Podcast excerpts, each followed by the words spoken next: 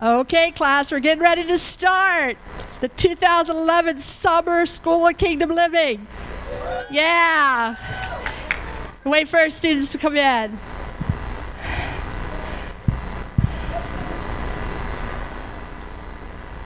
All right, where do I need to stand? Is this good? okay. Wow. This is so exciting. I've been waiting for this day for so long. Whoa. um, we're expecting an amazing time as God just intervenes in your lives and you get revelation and transformation. We're just believing for it. It's an exciting time. And I know you're ready, aren't you? Yeah. Um, well, my name is Sue Neffley. I'm the administrator, and I'll be here, you know, each day to, uh, to help you if there's anything to, to navigate your way, if there's any needs you have. And um, Pastor Don, the senior pastor, Don Wallabaugh of this church, and Laura Wallabaugh were not able to be here today. They really wanted to be, but uh, Pastor Laurie's uh, mother is very, very ill, and they're up in uh, near Pittsburgh with her today. So I know they said their love to you. And um, I have just a few logistics to, to get out of the way, and then we'll uh, turn Dan loose. Um, as of this morning, it keeps changing. Uh, when I left the house, it was 156 students registered from across the United States and around the world. That has changed. I've had a number of walk ins this morning, so I don't really know what the number is.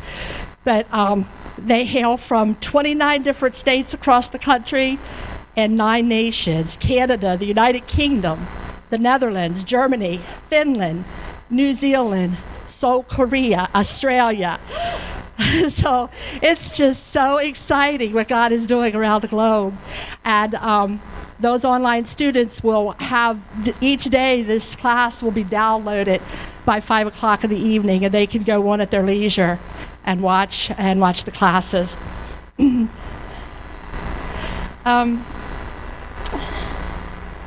I've given you some handout materials that um, you can read over, and there's some release forms that I'll need back sometime this week. Some of you didn't get them. We're running out of things. I'm going to leave a stack. Um, if you if you did not get them, I'm going to make more copies. And um, those that didn't get to go through the line and register, and get your name badge, we'll try to do that at break time, um, and we'll just get you caught up. And um, there's only water allowed in the sanctuary, um, nothing else.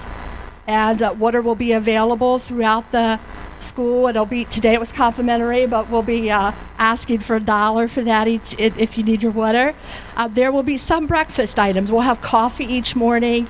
Um, we'll have a break that will be somewhere around 10:30, uh, approximately a 15-minute break. We're going to see how we do with that. Um, you'll be able to, to go out into the cafe. We'll have a few breakfast items. We might increase that, and depending what you know, what kind of appetites you have, what you want to do there. Um, some may have your laptops. There are some areas that have plug-ins in the floor. So if you bring your laptop, you'll have to find one of those one of those seats uh, and get plugged in. And um, let's see. Um, one of the things I just want to touch on, we'll talk more about later, there is a sheet that you were given dealing with volunteering. Um, we really want to see people volunteer um, in the community. There's different events going on, things at the church if you happen during school. And uh, so there's a form there for to fill out. One of the immediate things that's happening very soon, starting this week, is Hope for the City in Gettysburg. Um, I'm going to make some copies of some information on that and make it available, and um, we can hook up and, and, talk about that. It may take you know a couple of minutes, um, maybe tomorrow to talk about that just briefly, and. Um, um, for students that don't, if you have not received a password and a username, because you are also able to watch this on um, online as well. Or if you miss a day, um, you'll have it available to you. And you should have been emailed a password, a username, unless you just signed up today. Um, and if you haven't received that, let us know, okay? And you can do that. Uh, get in touch with me by emailing the school office. It's school at harvestchapelpa.com. I think that's in your packet, but um, or call the or call the school. Um, it's 717-624 uh, 1613 and its extension 114 is the school. And i will be checking that on monday mondays through thursdays. I'll, I'll check that. If you need to reach me other than that i'm going to give you my cell phone number. It's 410 756 2726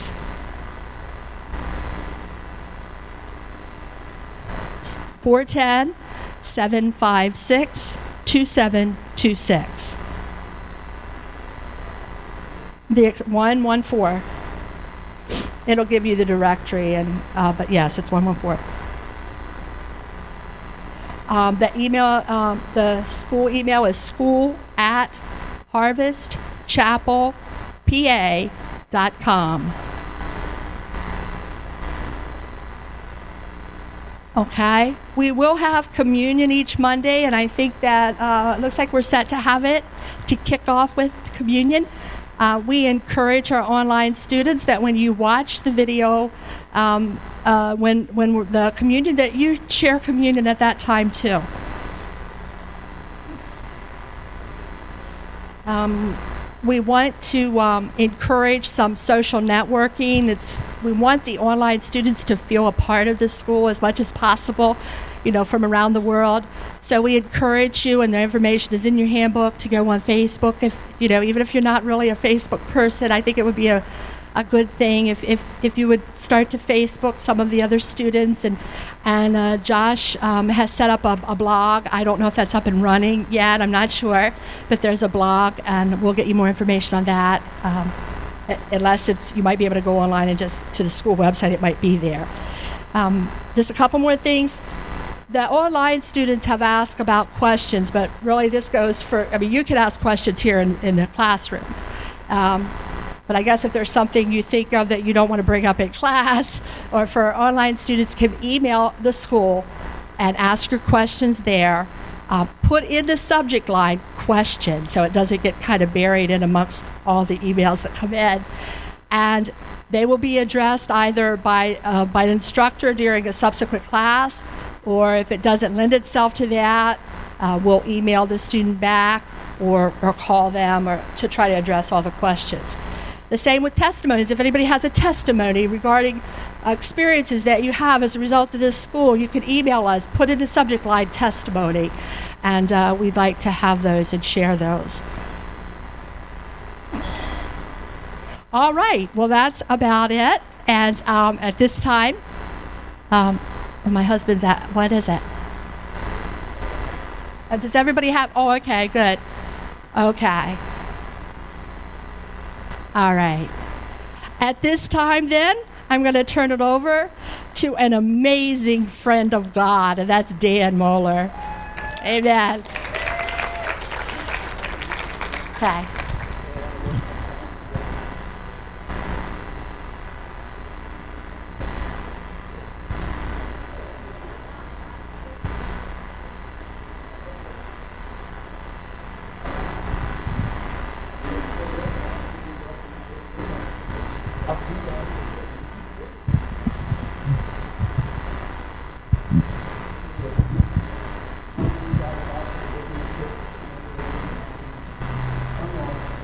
Okay. Just, uh, wow, sobering standing here looking at you all. How many people are from like out of town, like away from out of town? Wow. God bless you. Just everybody, welcome. I'm just, it just fascinates me that people make that kind of commitment and are hungry. Uh, and I'm just humbled by it all. When Sue was telling me about the people on the internet from other countries, I'm thinking, wow, I've been traveling a lot and, uh, forgive me just a sober moment for me. Uh, a lot of folks come up and share that they've been listening online and stuff, and they cry and they share how their lives are changed. And I don't, I guess it's all I've known. What I teach is all I've known. So when I see that kind of impact, it, it's just, it's, it gets, it's affecting me lately. I think it's bigger than I realize, and the internet and the words getting around. Okay. So uh, just welcome. We're going to have a great time. I'll get over my emotions here in a moment just thanks for being here and being hungry enough to be here. Whatever it took you to get here, God bless you, okay? Yeah. All these people, I just want to hug everybody. We're not going to do this this year. Last year we went around, I was gone, I was sitting over there and I felt like I wasn't supposed to. We, we just stood up and introduced ourselves. We might do that at some point in time when we're not just ready to roll. And because I want you all to get to know each other while you're here too. We're not just going to teach, okay? I want you to get to know each other. You'll develop relationships. Uh, some of the things you last school, I'll, share this. Last last school that we did, about 10 weeks into the school, I got permission. Now, I turned my mic off, but I, st- I shared things that I've never shared in public with a, with a group. And uh, this is what I found out afterward because I was like, Lord, why did I have that freedom to share those things? Because it was married couples and stuff sitting. Sometimes you can't share everything. You think you can, but sometimes because of where our hearts are, truth can do more damage because of where we're at. Because we hold each other to it instead of become the product of it. You follow me? Did you catch that? So we'll hear truth and think, hey, and we'll hold our neighbor to it instead of become that truth. We'll hold our neighbor to it and judge them based on what we've heard. And sometimes you can't just let things fly, especially when it has to do with couples, relationships, marriages. There was one session I turned my mic off. I have never, ever had grace to talk and share some of the things that I shared in a group setting ever. The Lord had, had when I first wanted to, He was like, shh, hushed me. And he told me that people would hurt themselves with that truth. And I was like, what? And I was laying on my bed and he talked, talked me through that. Well, here's what he told me last year. When I shared that, I was wondering why with that group of people could I could I share? And he said, because of the message they've been sitting under for 10 weeks, their hearts are ready to receive that message. That, that, that the 10 weeks did such a grooming of the heart and the motive of the people in the room that God was privileged to say what he wanted to say. That really blessed me. And I thought, whoa. So I want to just encourage you, keep your hearts open. Let's just go for it. And we're just going to have a good time, okay? But if the Spirit of God through truth conditioned hearts to be able to hear a message that 10 weeks before I probably wouldn't have permission to teach, that excited me. You see what I'm saying? Because the, the gospel, the Word of God, will change our lives from the inside out. So I'm, I'm letting you know my heart isn't here to talk to you more about God, it's so that we know Him more. So that we go to bed at night and have true peace in our heart. And we wake up and have joy in our heart. And we're glad we're alive and we see the purpose of life. Okay? So we're not here just to talk about the Lord. and what I like about was like like uh, like Destiny and I were just driving. We had fun. I had fun driving with you. I haven't seen you for so long. We just laughed our whole way here, didn't we? but I, there was a song, uh, this lady was singing a song about Moses and the glory and how the people were afraid. And she said, But I'm not afraid. And she was singing, and I was listening to her the other day and went bananas, man, in my truck. I just went berserk. I was like, I'm not afraid. And I was just like, You love me. And I was just, and she said, Well, just make sure you drive. I said, Are you kidding me? I said, If he's getting me like this, he drives my car all the time. I said, It's his fault I'm this way. And I was just flipping out in the house. The car drove for all the good ways. And she's like, and, and I, we, we went we probably went a quarter mile down the road and I was like, see, I don't have to drive. He does this all the time. I said, we're together. He's the one doing this to me. It's his fault. And uh, he'll drive my car. He's not getting me all flipped out so he can wreck me. So uh, he likes to take the wheel and watch me get that way. I, I think it brings the Lord pleasure when our human hearts, human hearts, but God created, they're God made. Sometimes we're only in touch with, with flesh stuff, it seems, but you know, we're made to be spiritual. We're made to live in the Spirit. And I believe it brings Him so much pleasure when we open up to the point and be childlike enough. When you hear the word childlike in the Bible, it actually think of innocence all the time, okay? It's a good way to connect the word childlike. When you hear become like children, think innocence. It's a good connection. It's something the Holy Spirit taught me a long time ago. Every time you hear about childlike, think innocence. It's the best way to describe that.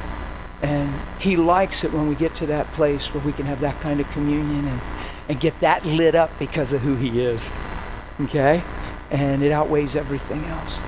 We have these communion things. We're going to kick off this uh, this school with uh, communion. We, were, we, Sue and I talked. I said, "Yeah, let's go for it." Uh, and we're going to enter in, and we're just going to pray. And I'm going to open up my heart and really just pray. And we're going to do that a lot in the school, I believe. I saw that this morning. That We're going to spend a lot of time just uh, opening up these classes, just hearty to God. Not necessarily worship times, but I'm talking where we learn to open our heart to God and commune with Him and meet with Him and hear His voice. And we'll probably take some time in the class to do that, you guys on your own. Just put you in a corner somewhere and just let you get along with Jesus. God will honor that. He wants us to know Him, guys. Eternal life is knowing Him. It, it, you can quote every scripture in the Bible and not know God. That's what I've learned.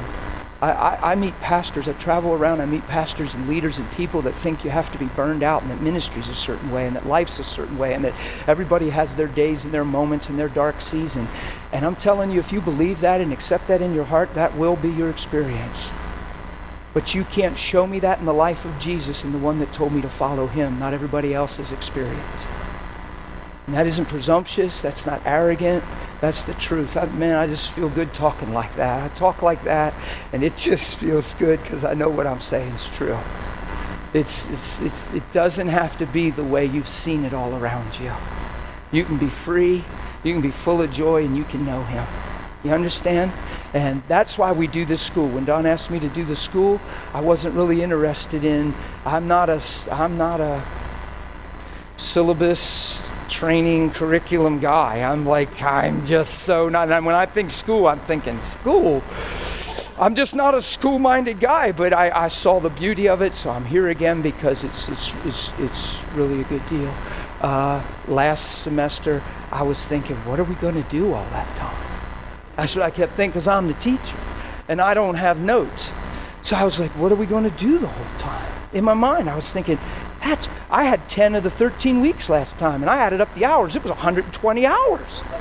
And I'm like, I know people that get to preach and they think, what am I going to say for 40 minutes? and they're studying and praying. They get so filled up to cover 40 minutes, and I got 120 hours to cover. And I'm thinking, God, what am I going to do? no, we did the school. Who's who's who's doing who's coming back through again? Who was in the school the last time? Because I see a bunch of. Cool. Well, they're back. That's good. But but it just flowed, didn't it? it? We just had a good time. I'd had a good time, and. Uh, let me cover this too. We're going to open it up like when I'm teaching, when we get going here. This is just first day, so I'm just we're going to kick it off here in a minute and really just start to open up with some teaching. But feel free to ask questions while I'm teaching. I don't want you sitting on questions. And I want you to give me the grace to make the decision and don't take it personal. Well, you won't be able to after the first two weeks of school. You'll be done taking things personal. You'll either be converted or drop out. you, you won't take nothing personal after that. So the first two weeks will redeem your life. and you'll be just like, oh, it's so cool. Instead of, well, I'm a little offended, you know, because that's not normal. You're not created to be all that yucky stuff, offended and all that stuff. But what I'm saying is, give me the liberty to decide and discern if I'm even going to take the question, okay? Because sometimes people have a question they raise their hand and there's something that, that's, that's, and your question's important, but just understand that there's something that's being sealed, happening, and I don't want to stop. But I might come back to you. And people that were in the class last year realized how that worked. Because three, four minutes later, I'd say, hey, you had your hand up, didn't you? And they'd be like, yeah. And then there was a time to, to break in and do that. So just make sure you get your hand up, and we'll do what we can. There was questions that I opted not to answer at the time because I felt like they were more personally oriented. That the per- it was it, rather than a corporate question that would helped. It was more personal. So I just waited and we did it later. But most of the questions I just answered when they came. So I want to give you that freedom because the thing is, I don't want to just be teaching and have you sitting on a question, not able to hear anymore because you've got this question. Okay? One more quick thought on questions, and bear with me on this. This is important the way you ask a question is really, really huge in how you're going to hear. So make sure you always ask a question in humility, not in contention, not because you already feel like you have an answer. You can already have an answer in your heart, but, but what I'm saying is just ask the question in humility. I've had, I think you guys can relate to what I'm saying. I had a lot of people, we get on some real stuff in this school. We got a lot of time. We're going to get personal. We're going to touch real stuff and, and everyday analogies and how the gospel looks in that everyday analogy and how do I live Jesus in this situation. We're going to just really cover a lot of stuff and it's going to be a, a grace to establish truth in our heart. But there might be some times where you get challenged in your heart. There might be times where it feels like I'm talking right to you. And you'd be like, well, then how come? You see what I mean? You have to be careful with that kind of because it determines how you're going to hear because you've already heard for yourselves. And you're not really asking a question, you're actually making a comment or proving a point. So be careful with that, okay? God gives grace to humility. And uh, honestly, personally, I care about you, but how you ask the question doesn't matter to me at all. I'm saying that for your sake. It determines how you're going to hear in life, okay? Because you're not going to throw me with the way I talk about anything and everything. I just do because I love people. And we ought to talk about everything and anything, right? We ought to get some real help and real answers through the gospel because life is real and Jesus is Lord. Amen? So we're going to have fun. So ask your questions. We do have a mic. And because they're doing, and by the way, welcome all the internet folks and forgive me, I'm I am so caveman when it comes to internet and technology. I'm just caveman. She's talking blogs and all that stuff, and I'm like, it's other tongues to me. I don't, I just, I am not internet. And but, but hi, bless you, and we're just glad you're all here. So yeah, people are important. Uh, anything else?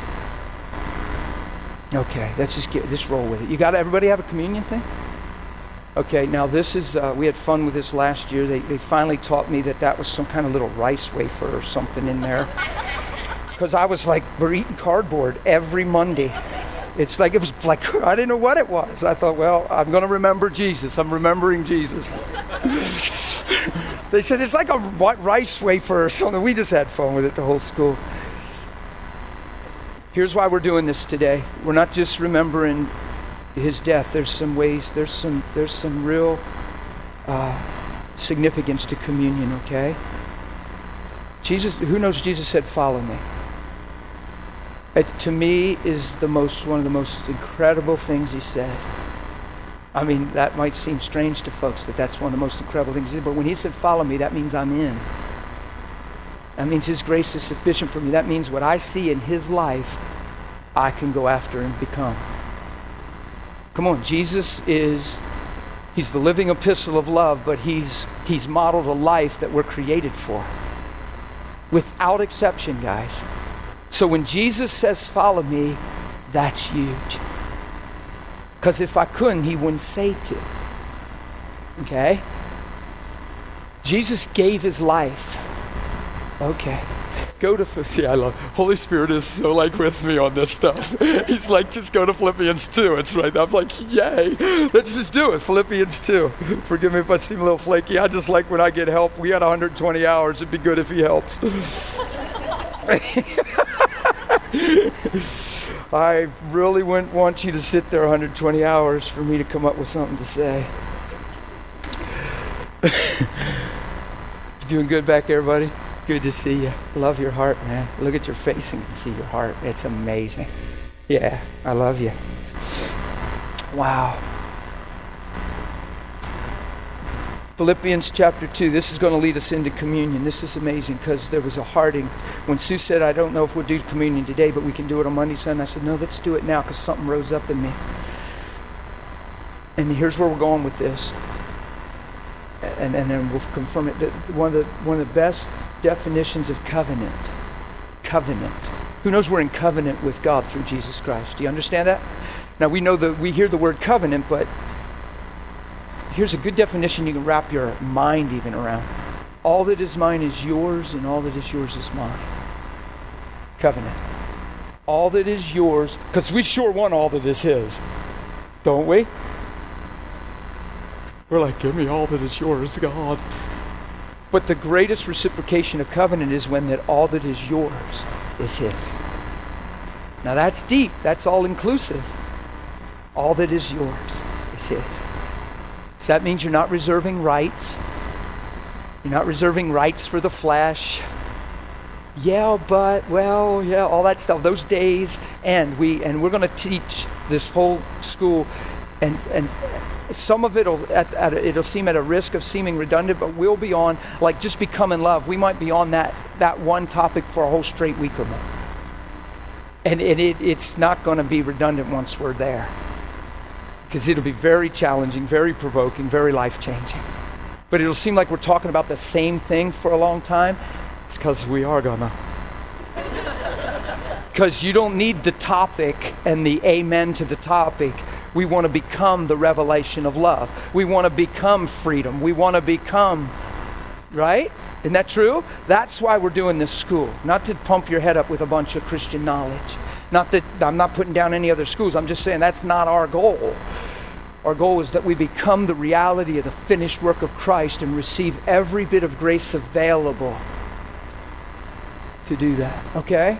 So all that is mine is yours, all that is yours is mine, is the, is the idea here when we do this communion this morning because one of the greatest ways I can receive communion is when I understand that He gave His life.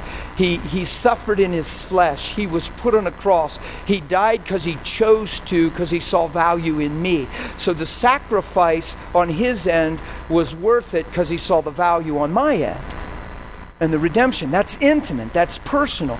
So when I'm receiving communion, there's times when I'll receive communion where I'm receiving all that He is, and in that process, I'm giving myself back to Him in prayer, in communion. Not just, wow, you died for my healing, praise God. Do you see what I mean? Or, wow, you died for the remission of my sins or the forgiveness of my sins. Well, no, you died to get me back in, to bring me home, to fill me with your spirit, to give me your kingdom and all your covenant and promises and all your faithfulness and all your redemption.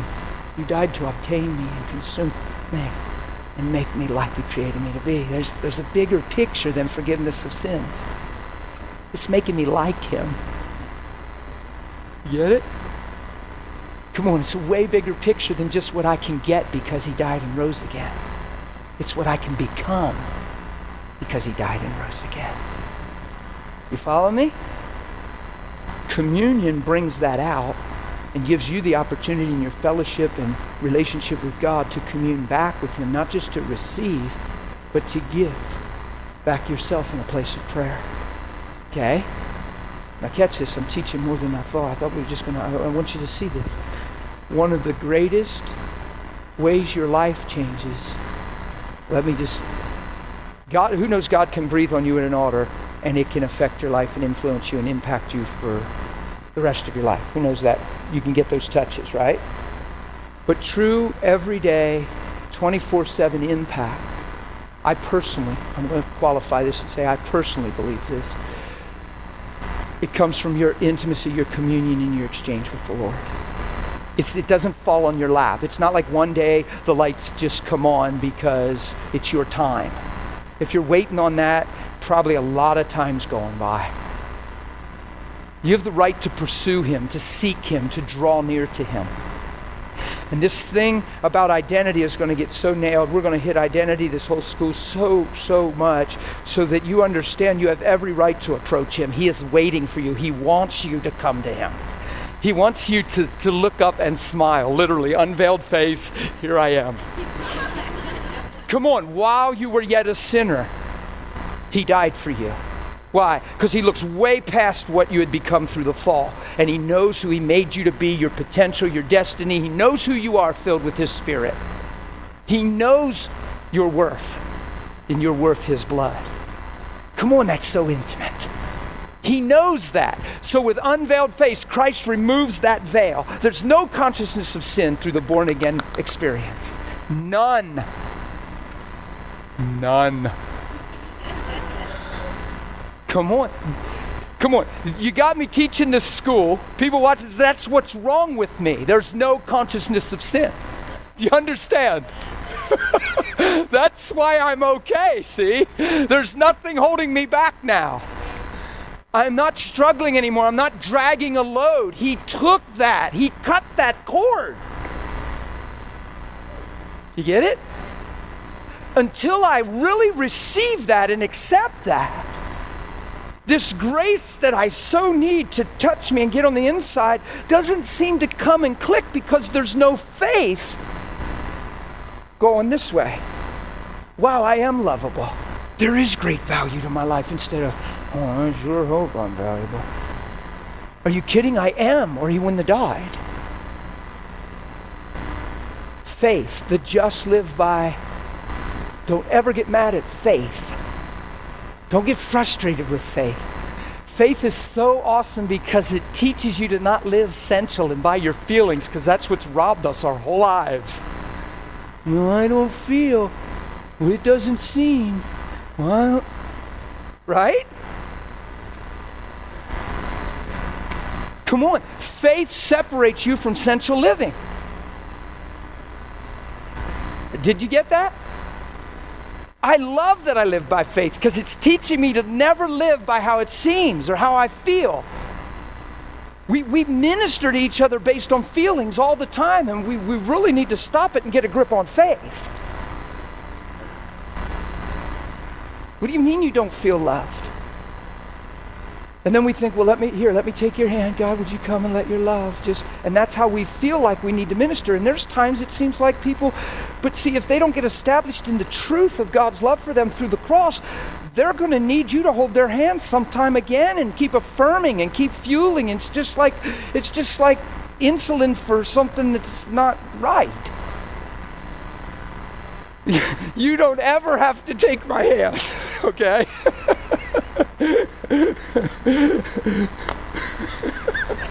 okay?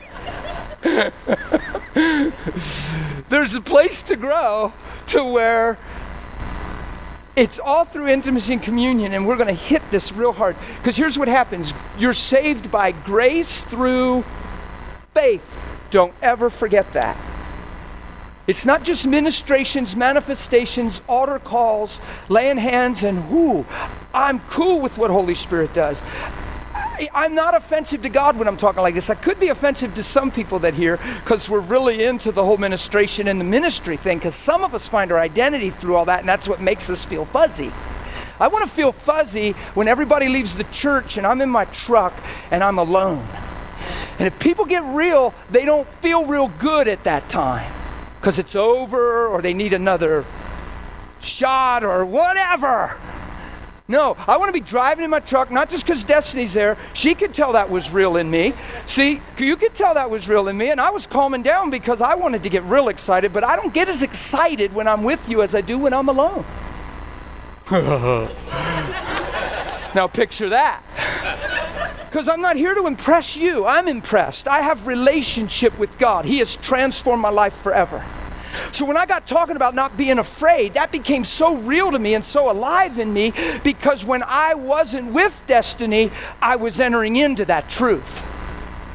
When it was just me and God. Are you catching this? So the greatest the greatest privilege of your life is being with him. Follow me? Not just thinking, not just talking with friends about Him. Your greatest blessing, your greatest privilege in life is, is that you might know Him, that you might be with Him. I'm talking driving in your car. God, it's so good to be alive. You made me alive because you love me. I've learned that the average Christian mindset has no capacity to even think that way when they're driving. They're just hoping it's true. And they never enter into that place of faith where grace can come and go and make it their reality. Because let me explain what happens. You're saved by faith through grace. So, grace is God's ability, God's supernatural power. It's God's spirit, God's movement, God's, how do you explain it? It's God's supernatural power on your behalf. It's, He does stuff, He makes things real. You can start believing God loves you through the cross, and all of a sudden, God loves you. And you're like, yeah. And in the midst of the greatest trial, God loves you. And, the, and it's settled forever. God loves me. I have no problem with that. You see? But you have to grow into that. You're not just going to read your Bible and the light one day. That's how we teach it sometimes. Uh, uh, it's just ding, ding, ding, ding, ding. No, it's through faith. It's the just live by faith. So watch this. So just because you don't feel lovable, that's not a problem. It's when you allow how you feel or don't feel to rise above what the gospel says that becomes a problem. Because then you're reduced to live for the moment, for sensuality, or for the fuzzy feeling of love. It's way different. Like, like the fuzzy feeling of love is so fuzzy and fun. Let me qualify that. It is. It really is. But there's something way more powerful knowing that you're loved. Knowing. Like where the question is settled. And you look in the mirror and actually realize you have great value. The person you see is loved by God. Now, I promise you, you want that way before the fuzzy feeling. In fact, I would be real strong to say that only then is the fuzzy feeling in the long run healthy. Or you'll go chase the fuzzy feeling to try to make sure you're still loved. There's people that need ministry all the time to affirm they're in and not out.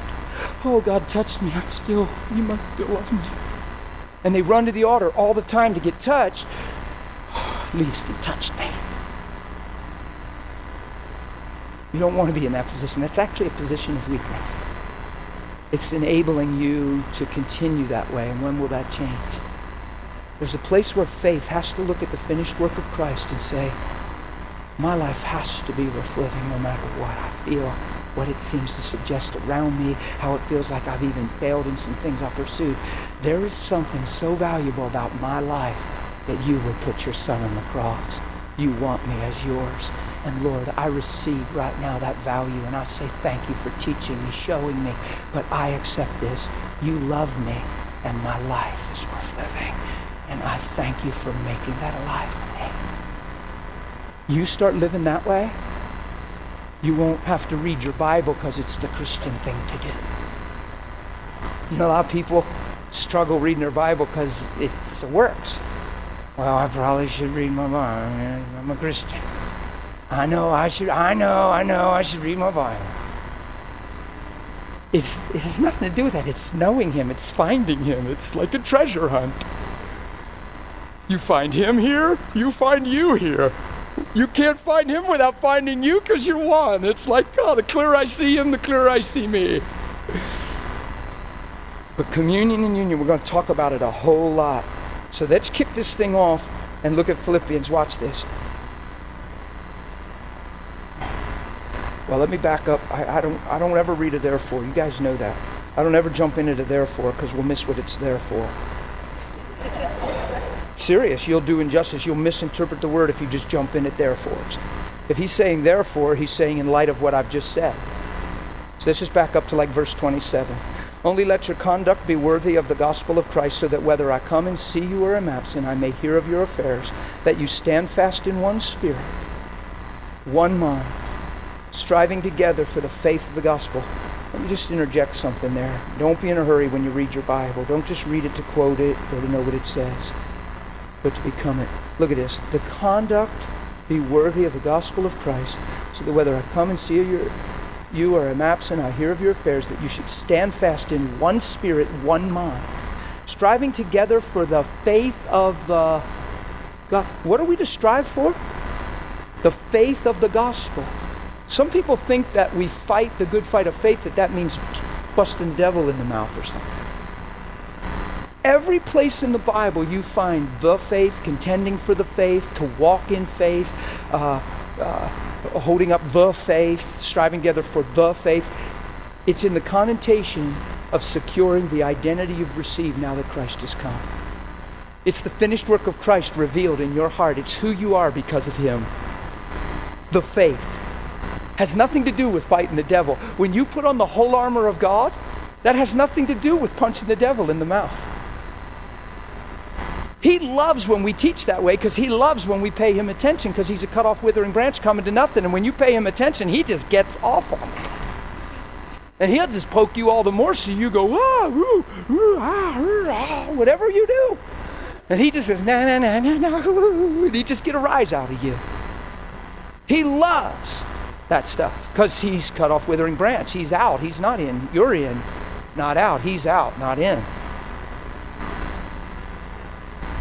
So the, the weapon of your warfare is mighty in the breaking down of strongholds. It has nothing to do with binding and rebuking the devil like people do. It has to do with replacing every lie with truth. You'll find, if you don't know it now, and you really stay awake and I don't put you to sleep in the next few weeks, you'll find that truth's your best friend. You'll find that truth is the Word of God, and the Word of God will never fade away and everything around you and all these false emotions and all these things we became through, all that stuff's fading away. Everything, the earth and everything is passing away.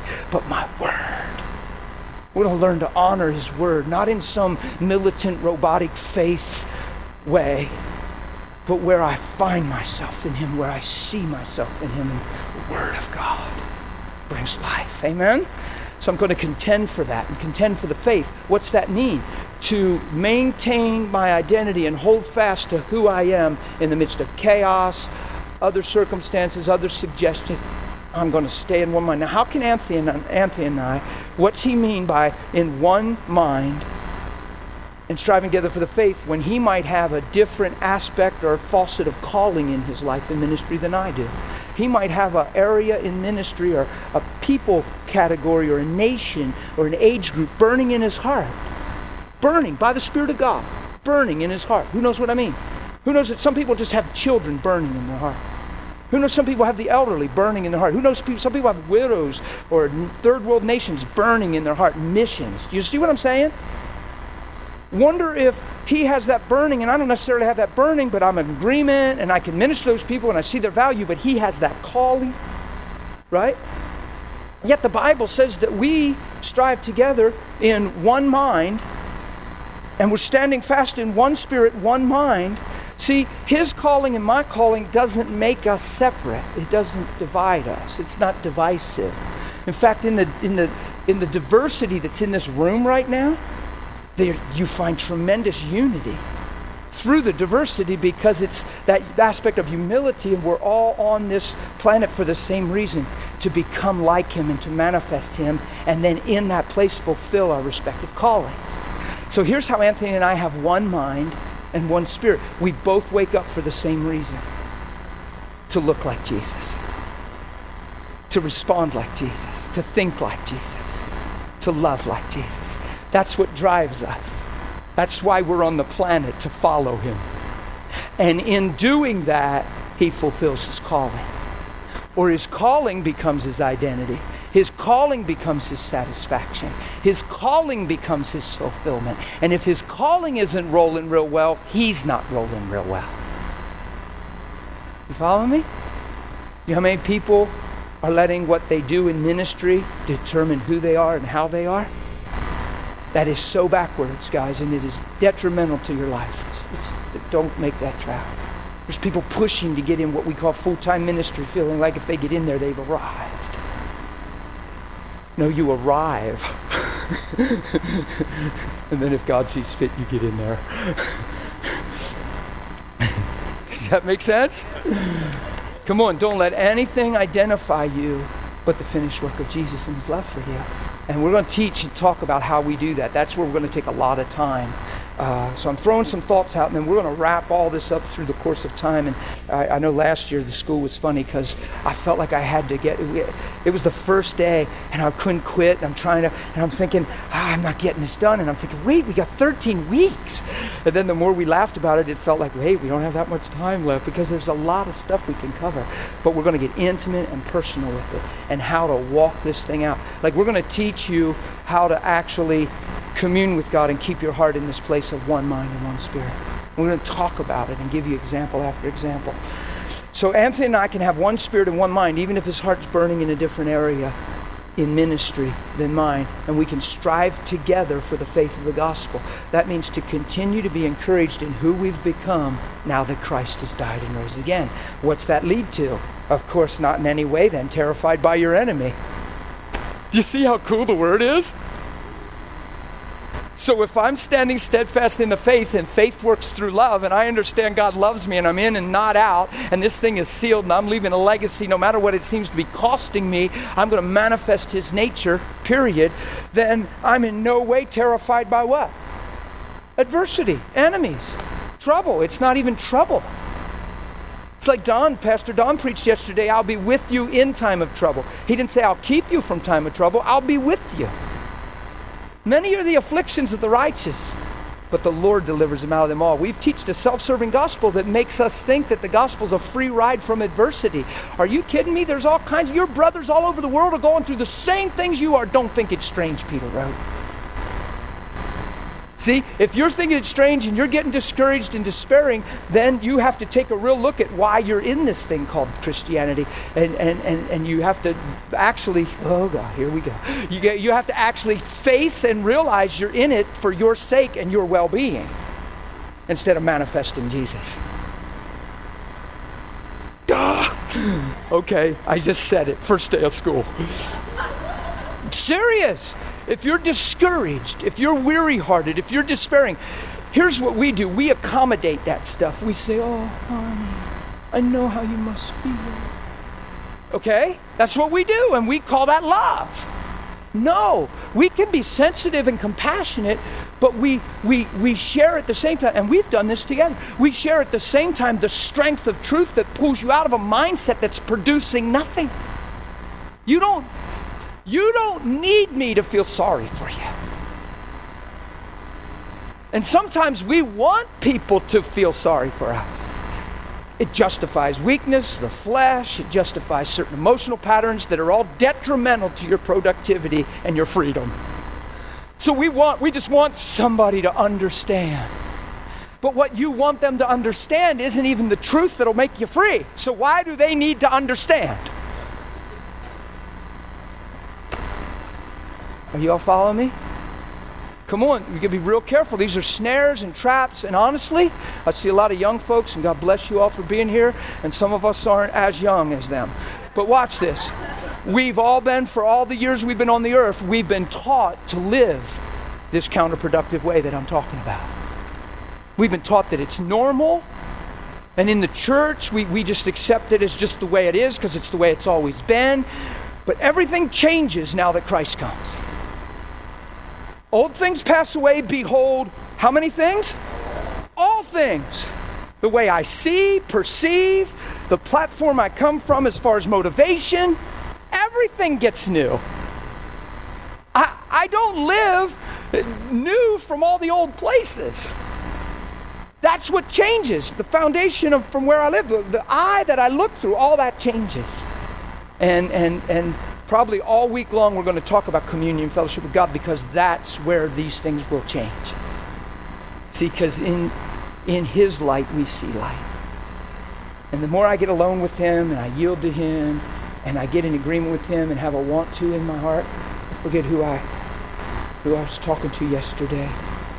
And they wept and said some things, and I said, That that desire, that want to in your life, and tears I see in your eyes, that want to, that's already enough. See, that's already enough. That's, that's all God needs. He just needs you to want to, sincerely want to. Like if you sincerely want transformation in your life, who knows, that's, that's the greatest place you can be. Because now God has something to work with. It's called you. You know, it's one thing to just say, oh boy, I wish my life would change. It's another thing to be sincere about transformation and sit on your bed when ain't nobody around Father, there's so much more to my life and so much more value to my life. And then you start talking to the Lord about your life. Father, I thank you for giving me wisdom and changing this eye. I want to see. I don't want the way the world taught me. I don't, I don't want what I grew up learning and, and, and what I was brought up on. I want your way. I'm going to pick up that word in a minute. I'm going to begin to read, and I thank you for illuminating me and transforming me from the inside out. I, I, don't believe I should be hurt, frustrated, discouraged, and despairing, and I'm tending to feel that way a lot. I believe there's so much more in you than that. And I believe that you love me. You just start at a simple place like that, it'll begin to change your life. But you have to get out of agreement with the things we've called normal. You follow me? Some of this stuff needs so challenged. Now, I, I, don't think in names because I don't lock faces and names to where I, you know, I'm projecting on a ministry when I preach this kind of stuff, but I know I've heard it preached many times from the pulpit over the years. By just remember hearing phrases like, Well, you know how it is, brother. Well, we all go through that. Well, we're all this. And it puts us all in the same basket as if we can't really be free and change. Or you'll hear a pastor say something like, Well, now who hasn't this this week? Well, if you don't raise your hand, you just need prayer, you're in denial, or you're lying. Or... And we actually force ourselves into the flesh where people can't even admit to be free. Because if somebody's always doing good, you need to pull them alone and get quiet and say, Okay, now, sister, how are you really doing? We're taught that that nobody can really be okay. And yet we're preaching a gospel that says set you free. Oh! Who's ever heard that you can't really be okay and you can pull somebody alone when nobody's around, they're not in pressure, and look them in the eye and say, Now, how are you really doing, brother? You've ever heard that? I've heard people preach that and talk that a lot. Well, if you have one of these guys in your church and they're just always okay, somebody needs to be bold enough and get them alone and pin them down. well, let's take a walk. I mean, let's go. I can look you in the eyes, tell you I'm okay. it's true.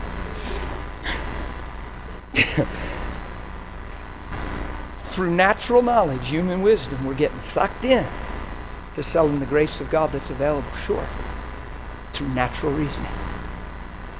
We're all wanting to be spiritual, but that's true spiritual thinking to believe that those limits can be broken. True spirituality isn't just woohoo. True spirituality is knowing your life can change and you can look through different eyes. And your experience from yesterday in the flesh does not have to be who you are today that there is change for me on the inside, that I really can be okay. You follow me? Come on, that's true spirit thinking. To live by the Spirit is to be in agreement with truth. It's not a mystical turn left. Oh, left. Do you see? It's not. It's, now, who knows your life? God can do stuff like that. I'm not putting that down. The Lord knows what I'm. Don't you get offended with me. The Lord knows what I'm saying. when you hear led by the Spirit, it means living by truth. Because if you live by the flesh, it's what? Death.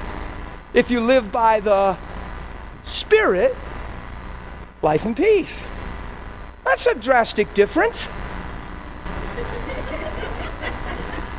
Isn't it? This thing's worth pursuing. I'm glad we're all here. this thing is worth it. Death, life, and peace. You know, uh, it doesn't matter. Just give me one. No, there's a big difference. How do I get the life and peace? Living by truth. How do I live by truth? Sometimes by just raw faith. Faith. And, and you'll find that as you live by faith and say, wait a minute. And when nobody's looking, you're not just putting on a religious show. You know, well, I believe God and da da da, and you're quoting all the right stuff, and in your heart not even believing it. When you get to your car, you're crying. But you just declared and you call that your declaration of faith. No, I'm talking about faith. I'm talking about I'm talking about the realization, the, the, the substance, the realization, the tangibility of your hope. That's the Bible definition, by the way right? The substance of things. That word substance means realization. It's like tangibility. The real, how can you realize your hope? Because hope that is seen isn't hope. But yet you realize your hope because you know the nature of God and the promise of God and the love of God and the finished work of Christ. So by faith, by faith, you live your life. It's deeper. Your hope takes you there. You get what I'm saying? But you see the possibility through the blood, through the message God sent by sending his son. Man, if he didn't love me, why would he put his son on the cross? See, why don't we ask that question? Here's what we do. Well, if God loved me, why did he let me get in that accident? We challenge God's unfailing love based on a natural physical circumstance that pertains to us and our well being, and then we question God's love when He put His Son on the cross. If God didn't love me, why did He put His Son on the cross? That's the only question I would ask. if God didn't love me, why would He die for me? So obviously, He didn't just administrate a car wreck today and go, oh. What do we think? It's just natural thinking. It gets us in a jam. It muddies up our spiritual growth. It just does. I hear God accused of all kinds of stuff because we don't understand. See, if you can get right thinking, it'll take this isn't going to be deep, trust me.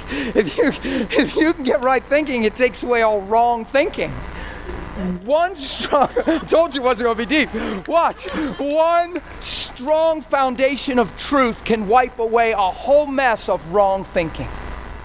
Just one, he loves me, period, not subject to change, not for sale. He loves me through one truth. Bam! Then it just puts everything else in alignment. Then all of a sudden you can't accuse, subpoena, take personal, anything else and question this one truth that's settled. And I had the great privilege for a lot of years to travel, meet lots of people, talk to lots of people. People seem to call my house for help and counsel and questions. And I hear a common thing across the country in the church. We don't understand these things. And we get tossed to and fro. We get double minded. We maybe he does, maybe he doesn't. Yeah, he does, he does. Maybe he doesn't. We look this way, question, look this way, hope, look this way, question, look this way, hope. And when are you ever going to commune with the God that you're, that you're keeping open ended like that? When are you ever just going to approach Him and be sure that He's your Father and that He loves you? Do you get what I'm saying here? Come on. I, I, a lot of the passion you see in me is, is, is I, I do care about how people are doing. And I hear the same mindsets. It's like they're widespread. You can go to the east, the west, the midwest. There's some universal mindsets in the body of Christ that are detrimental to a solid foundation. Detrimental. Like we're giving God credit for things he's never should get credit for. Stuff like that. All he should get credit for is sending his son while you were yet a sinner, and he must love me. Jesselyn, your life has so much value, it's ridiculous. It's worth the blood of Jesus. You get it? She's got to start thinking that way. You got to start thinking that way. I say, I've been saying lately, you're not a yard sale item on a back bench with a quarter tag hanging on you. You're not a throwaway. You're not somebody's junk. You're not what somebody doesn't has use for. So hey, maybe God can use you somewhere. He created you to be a son, a daughter. He loves you, and He paid the highest price of the blood of His Son to obtain you. You're that precious to Him. Church, you have to start there. And if you say, well, I don't feel that precious, what's that have to do with anything? That's just you speaking out of life that's been. If you're just waiting for the ding, ding, ding, ding, okay, yay, he loves me, I'm ready now. No, you live by faith. And at some point, you got to choke the life, so to speak, out of those detrimental thoughts and feelings. And know they're not true. And in the face of those things, stand up and be loved. Stand up and be forgiven. Stand up and be redeemed. When nobody's looking, guys. When it ain't a church service and the music's right and the pastor's wooing you to the front. Because it's easy then to just come to the front. And I'm not saying things don't happen then. Don't hear that wrong. We've just relied on that so much. We've relied on the moment so much that we fail to live in the moment. So don't hear, I'm not against all that stuff that we do. Well, some things I am because it's excessive. It's because we're groping. So I'm, yeah, I'm just addressing it because I just realized I'm not being straight up when I, I, there's a sincere move of God and then there's a place where it can get unhealthy. And you'll notice if I ever minister at the altar, I don't do the same thing with everybody. And some people I'll stop and talk and teach. Some people I'll counsel, and some people I'll just say, Holy Spirit, come.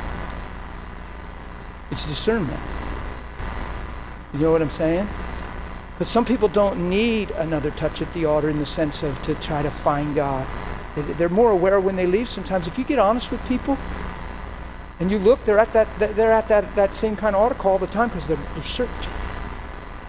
And their, their greatest benefit is if they go home and get alone and open their heart. If you seek him, you will find him. Period. Wow, that would get in your face, wouldn't it? Because then if somebody says they can't find him, are you really seeking him? Well, yeah. Now, are you going to a lot of services and conferences and orders? Are you seeking him? You have to know you have the right to approach him, guys. And if there's something keeping you from looking up and approaching him, it's all deception. I'm just talking real plain right now. It's all lies. Guilt, condemnation, shame, lies. Trash. It has nothing to do with truth. The blood of Jesus is speaking on your behalf better things than the blood of Abel. You are not marked, guilty, condemned, and ashamed. Christ died and rose from the dead. It's not based on what you did, it's based on what he did. You could have lived like a heathen this morning only because you fail to see who you are and your value, not because you're a wretched, evil person. And then because you live like a heathen, you think, see, I am a wretched, evil person, and now all the more you can't approach him. The only reason you're doing what you do is because you fail to see who you are. When you see who you are, you lose the capacity to do the things that you did that you thought you were only worth. Are you guys getting this? Or am I? Come on, identity's huge. So I'm worth the blood. So that that that's fun now. I'm not trying not to sin. I'm not this wretched bag of flesh that is just so ready to miss it. And if it wasn't for God's blood crying out in mercy, oh, you know, we understand that everything we are is because of mercy. But don't you think that you're some evil, wretched mess just only walking this way because God made it possible because Jesus died and rose again. That's to keep you producing the same things, thinking the same things, and being the same the rest of your Christian life. When the Bible says there's newness of life, there's resurrection life. There's a brand new identity and a brand new fruit. You know them by their. So things change, don't they? You know what we get trapped doing? Trying to bear good fruit. Who would be humble and agree that there's a connotation out there we're trying to bear good fruit? Who, who, who has felt like they are under the definition that I need to bear good fruit because you know me by my fruit, so I need to bear good fruit? Be honest with me. Raise your hands real high. I want to see how many of you. Okay? Now watch. That comes out in our teaching a lot because we'll quote scripture. And we think, oh, you'll know them by their fruit, buddy. And we're like, oh my gosh.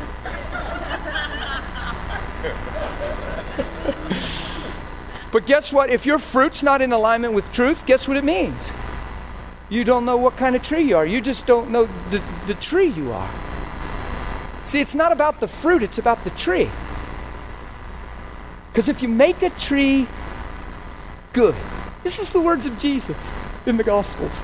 If you make a tree good, what's that mean? Well, if you study that out through the cross, it means if you make a tree righteous.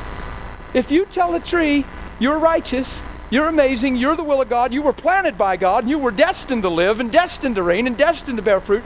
My life's on purpose. My life's calculated by God. I'm the will of God. All of a sudden, this tree's made good. It's a tree of righteousness, the planning of the Lord that He might be glorified. We're not trying to go out and bear good fruit. We're becoming good trees. And good trees bear good fruit. Come on, this thing is so simple. This isn't rocket science. We are so heady sometimes, it's become a downfall. Why? See, I'm not a deep guy. You're going to learn that over this school, okay? I'm probably more borderline flaky than deep. I, am just uh, flighty, whatever. Watch this. Does an apple tree bear apples to say, see, I'm an apple tree? Or does an apple tree bear apples because it's already an apple tree? We try to bear righteous fruit to say, see, I really am righteous because we don't believe we are. So we're striving to do good things because we're not affirmed that we've been made right. And we're not affirmed that there is something good inside of us called a changed heart because the fact that you care means you've changed. The fact that you even want to bear good fruit means that it's a good day for your heart. Because you could be a whatever person, right? Whatever. Hey, whatever, man. Hey, God knows. Look, God knows my heart. You just whatever. Right? And you get up, yeah, what, why even bother? Whatever. Come on. There's a lot of people in the church that live that way. And that's that's God's crying out. That's we're way more than that. If you if you come up under a, a teaching that that's just the best that you can be because you're a wretched piece of flesh, that is not the Spirit of God. It's not the Spirit of God. It'll become deception and excuse for the flesh, justification for sin, and it'll trap you from even being able to hear the clear gospel because you'll get in defense of your own life. I found that people that were raised believing a certain thing, it makes it hard to hear the clear gospel now because they're trained to defend they were brought up in. So when the gospel does come, they can't even receive it because all the yell buts and what ifs. What happened to Jesus when he came on the earth and started speaking? They could hear the authority in what he was saying, but they couldn't receive him, hear him, believe him, and they finally crucified him as a heretic and a blasphemer. And he was the Word made flesh. Their minds were so contrary to truth that when truth spoke, they couldn't even. Dude, you're amazing, but you're weird. Killing. Isn't that pretty much what happened? You see why we need renewed in the spirit of our mind? Man, don't take this lightly, what I'm saying this morning. This is you. Proverbs says, in all your understanding, or in, in all you're getting, get understanding. It says, get wisdom, get understanding. It says, treat her like a precious silver jewel. Proverbs 4, and it says, in all you're getting, get understanding. Doesn't say get blessing. I'm cool with blessing, but some of us are blessing crazed, man. We think if God blesses us, it means He's found favor and we found favor and that He loves us. And come on, He put His Son on the cross. That's what means He loves us. So in all you're getting, get understanding. Right? I don't know if you read Proverbs much. Proverbs are awesome. Talks about I'd rather have nothing sitting on the table and some peace around the table than a whole bunch on the table and strife. See, we call the whole bunch on the table the blessing of the Lord and forget the strife and figure that's just everyday normal family occurrence. But thank God we're provided for, brother. Man, look at that campus fat. Proverbs says I'd rather have like hardly nothing on that table and some peace right there. Think about it. Man. Okay. I see we don't get far with scriptures and stuff. I, I don't. I don't. This Philippians 2, the Lord had me read for 13 weeks about 15 years ago. He said, I want you to read this. I started to read it one morning. He said, Dan, I want you to stay in this chapter until I tell you to read somewhere else. I don't want you to read anywhere else. And I was like, okay. And I inquired. I said, what, what, what, what do you want? He said, Dan, I want you to read this and become this. It's foundational for your life. And I want you to read it, not to know it and what it says, but to become it. He said, until you become it, I don't want you reading anywhere else. And I was like, oh. Think about that. That was a neat encounter with the Lord. 15 years ago, I'm in my bedroom. He froze me on Philippians 2 and told me not to read anywhere else till I became Philippians 2. So he wasn't in a hurry. He wasn't like, read your Bible, boy. Didn't you ever check out Ephesians? It's awesome. You know, Ephesians is awesome. But you know what he wanted? He wanted me to become Philippians too. That was what he spoke to my life.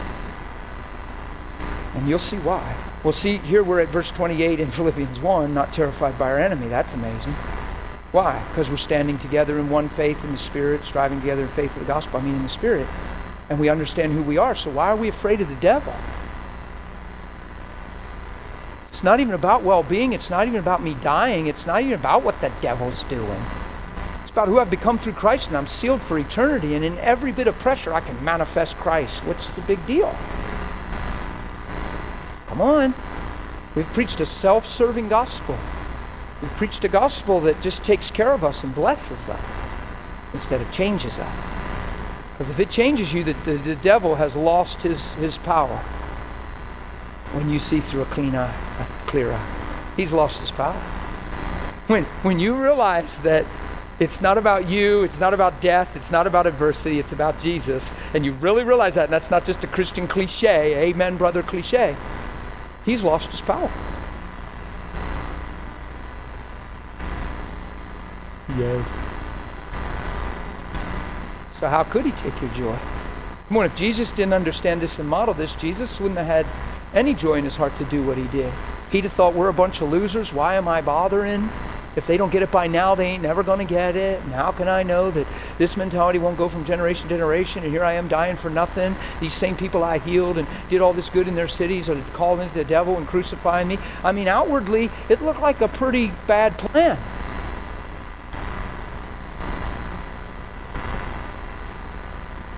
Didn't it? Didn't look like things were going in a good direction, but yet he said, If I be lifted up, I'll draw all men to me. He knew that the Spirit of God would be poured out, that the veil would be tore top to bottom. He saw all that by faith. He literally came and lived on the earth and died by faith. And you can prove that because Jesus was told by the Father, This is my Son in whom I'm well pleased, and it's impossible to please God without faith. I entrust my spirit to. You. He's ready to face death. The author and giver of life is ready to go into the realm of, the, of death and die once for all and face death and give himself over to death. He's, he's eternal. He's life. He made himself of no reputation. Now he's going in to face death so none of us ever die. And he does it by faith. I'm entrusting my spirit to you. I'm believing it's just the way it's written, and on the third day I'm going to rise. I give myself to you. And he dies by faith, believing God the Father's going to raise him up. Come on. You think that way and understand that Jesus had to model faith and live faith on the earth as a man in the flesh. Didn't he? His every step was faith because when he looked around him, things weren't going so well. I mean, everything he did was manifesting blind eyes, lame. We think, woohoo, we're all seeking all that. But the people weren't all woohoo, and if they were, in a moment, they were all uh, changed.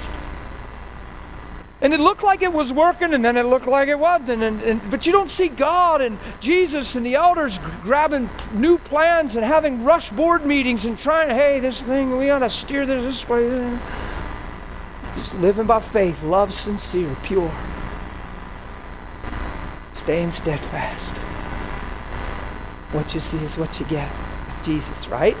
Oh, I so honor that. I just honor Jesus. He is so much more to me than like the lamb slain in this. He, is such a hero. You understand what he did? He modeled integrity. He modeled love. He modeled true honor, commitment. He modeled what we're all designed came and said, This is who you're created to be. Now that you see, follow me. And we're still believing we can. We can. We can be sincere. We can be honorable. We can walk in true forgiveness. We can walk and not be jealous ever. We can walk and not compare ourselves and be envious and full of pride. We can walk and really love and care about people even more than ourselves. We can. He said so. You show me a time he ever lied to us. He didn't. There's people out there trying to hold him to face value his word, methodology, pray in a certain outward prayer and say, see God's word. There's, there's, I met a pastor, he's so hard and, and harsh and hurt. And oh, it was so fun. We're driving in a car and he's just telling me all the reasons for being broken and hurt. He had no idea. He didn't really know me. He had no idea. He had no idea what he was getting. He was so set up. It was. It was so funny because he's just justifying his pain and justifying and how he took God at his word and how God didn't honor his word and how I went out to pray for the sick and he said, and God left me look like a fool. And I ain't praying for the sick. And he said, I took him at his word and he said, if I touch the sick, they'll recover. So I said, okay, God, I'm going to do my part. You better do yours. I went out and I touched a sick person and he didn't get healed. And then I touched another one and he didn't get healed. So I said, Well, this is ridiculous. You just set me up to look like a fool. If you're not going to back up your part, why should I lay my hands on anybody? And he's just hard, hurt, and angry. It made rational sense to him. He says, See, it's not a relationship thing. Okay, face value, legalistic. Okay, you said you'll do this if I do this. Okay. Ooh. I'm going to do it. Where are you, God? So you're constantly testing, challenging, judging, and setting up God to fail. It means you don't even know him, you don't even have a clue. So we went into a subway to get a sandwich, and uh, we're standing in line, and lady's making my sandwich, and I was a little distracted by Subway. It's good. I stop there all the time. Huh? but I started getting this. I was getting pulled out of the lunch and all that, and I was like, I said, "Hey, you." I said, "What's going on in your neck, down into your, down into this area of your body?" Did you in an accident?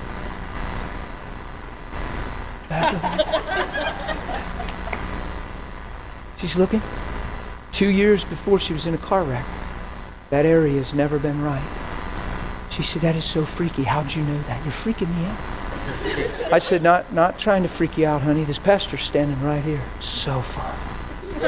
It was fun. I said, honey, I said, not trying to freak you out. I said, You're gonna love this. Give me your hand, sweetie. Why? Wait. It's okay. Give me your hand. Reaches her hand up. Father, I just thank you. She said, Oh my God, it's so hot in there. Why is it so hot in there? I said, It's okay. It's okay. Prayed, right? Check it out. She's just like, Oh my God. So the pastor said, I never looked at him. I wasn't doing this for him. I wasn't performing for him. I was getting a sandwich. and I got a little impression. Now watch. This other little girl, Spanish girl's there. She's got she's got tattoos on her that meant things. It, it you know, sometimes they make statements. And you could tell it hurts and life and just hard. And and she had her whole neck, her whole neck. And that's I guess for her life now. Her whole neck's a spider web. And she's got spider there, and got words. This girl's so touched, and I said, honey, Jesus loves you. That's how I knew about your neck, and that's how I knew about the car wreck. Because Jesus knows you. I'm not even from around here. I'm from out of town, sweetheart. I said, but Jesus knows you and loves you to the tune that he would hang on the cross and die because one day you'd be alive on the earth. And then through him, you could find out who you really are and see your purpose and your value rather than just search and experiment and misidentify life. And I went on and talked in a way that apparently she needed to hear because I don't have a script. And while she's listening, it's making so much sense. And she's like, oh my God, oh my God. I said, yeah, and what about your neck? She says, oh my God. She's just, because it's all there. It's, well, she's so set up. So guess what she does immediately? She, she calls out her friend, her friend. She says, you got to do this for her. You got to do this for her. She's just telling me she's so young. She's way younger than me. She's just telling me she has so much pain. She doesn't know what she's going to do. She doesn't know what's wrong. She's scared. She's just telling me this morning. Now she's dishing her. She's just exposing and she's going. and she said, You got to do this for her. That's what she kept saying. I looked over the counter. I said, Honey, is these things true? She said, Yeah. I said, You hear how she's got to do this for you? Everything he did for her, he did for you. Jesus is amazing. He loves you, sweetheart. Don't be afraid. Come here. You got pain? Yeah. Give me your hand, honey. Start to pray. Oh my God. I don't know what God does. He just does stuff. Whew. And every she knew she was changed. It was so fun. So there's this tall black gentleman at the cash register, and we got our sandwiches, and they're all wrecked up. And we got to him, and I said, "How you doing?" He said, "I'm fine, buddy. I'm just fine. Really fine." That's what he said. He said, I'm fine, I'm fine. He took a step back. I'm cool, I'm good. I said, Well, if you weren't, would you tell me? I said, Because this is a good experience, nothing to be afraid of. He said, No, no, really, I'm cool, I'm good. I said, Okay. We paid, sat down, sat down. I started opening up my little sandwich. I looked up, and the pastor's ball.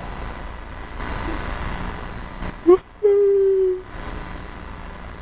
said I went out there without the most important thing of all. I didn't go because of love. I didn't go because of love. He's bawling. I said, Oh God. and we had a great time. As soon as there was nobody coming in to get sandwiches made, guess where the girls came? Flew right to the table and jumped right in. We're sitting there eating, and they're just jumped right in. Is that fun or what? Come on.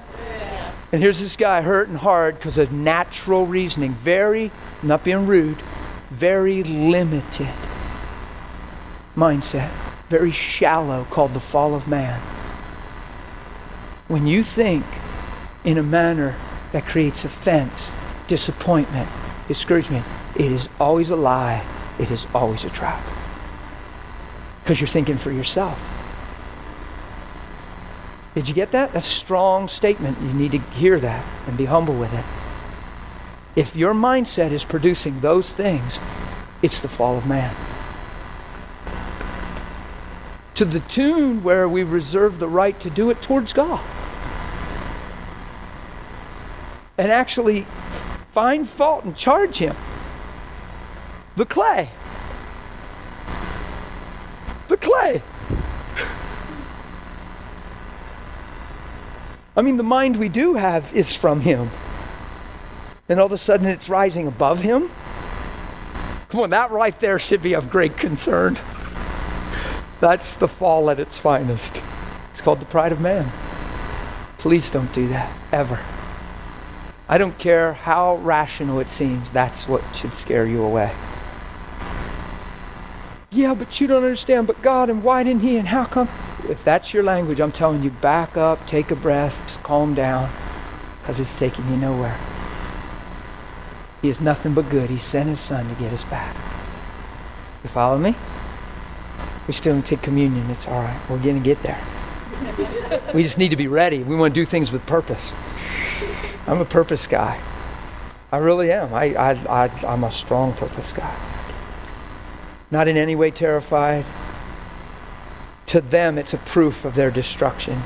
Every time you walk free from fear, that devil that's trying to provoke you to fear, it's just a proof that we're creating God's image and we're Christ like and that we're eternal and that He's being judged. It's just amazing. So it's not you reminding Him of His future. I hear that all the time. When the devil reminds you of your past, you just remind him of his future. Are you kidding? Don't even talk to him or give him the time of day. Totally, he's a cut off, withering branch coming to nothing. Why even look at him? Why do you have to stand there and spout off and remind him of his future? That just means he's getting to you. He's not even worth that. He's not even worth you thinking you're telling him off. Well, you're just going to be in a lake of fire for the rest of it, and you're just going to this and that and eat and that and this. And, and see, the best he can do is agitate you now because he already knows that's true. So he's thinking, well, at least I can just take something away from them since I've lost everything and he'll just agitate and he'll get you all day just yelling at him all day. And, and it'll be like when we come home from work and, the, and how was your day, honey? Well, my boss such a I gave him a piece of my mind. Isn't that how we talk and think? Well, boss, yeah, did your boss, how'd he act today? Oh, he jerked just like always, but I gave him a piece of my mind. and then we feel like somebody because that, that's making yourself higher than people self-righteous. It's, it's sin. It's, it's the fall of man. Every mountain's low, every valley's up. I just gave him a piece of my mind. You're devaluing him and elevating you. It's a trap. You see? you don't even have to do that to the devil. It's a trap. Not in any way terrified. That means it's as if he's not doing anything. He's taking his best shot, and you're living as if he's done nothing. And you're just in love with Jesus and in love with people, and you're okay, and he just took his best shot, and you're really free. Come on, that's where we're heading. Not, well, devil, you're a jerk, and I don't care how much he tried to touch me. You're the one that's cursed and going to the fire, and I'm going to be eternal life, and da da da. Yeah, and I'm going to take a good shot at you while you're here, is what he's saying.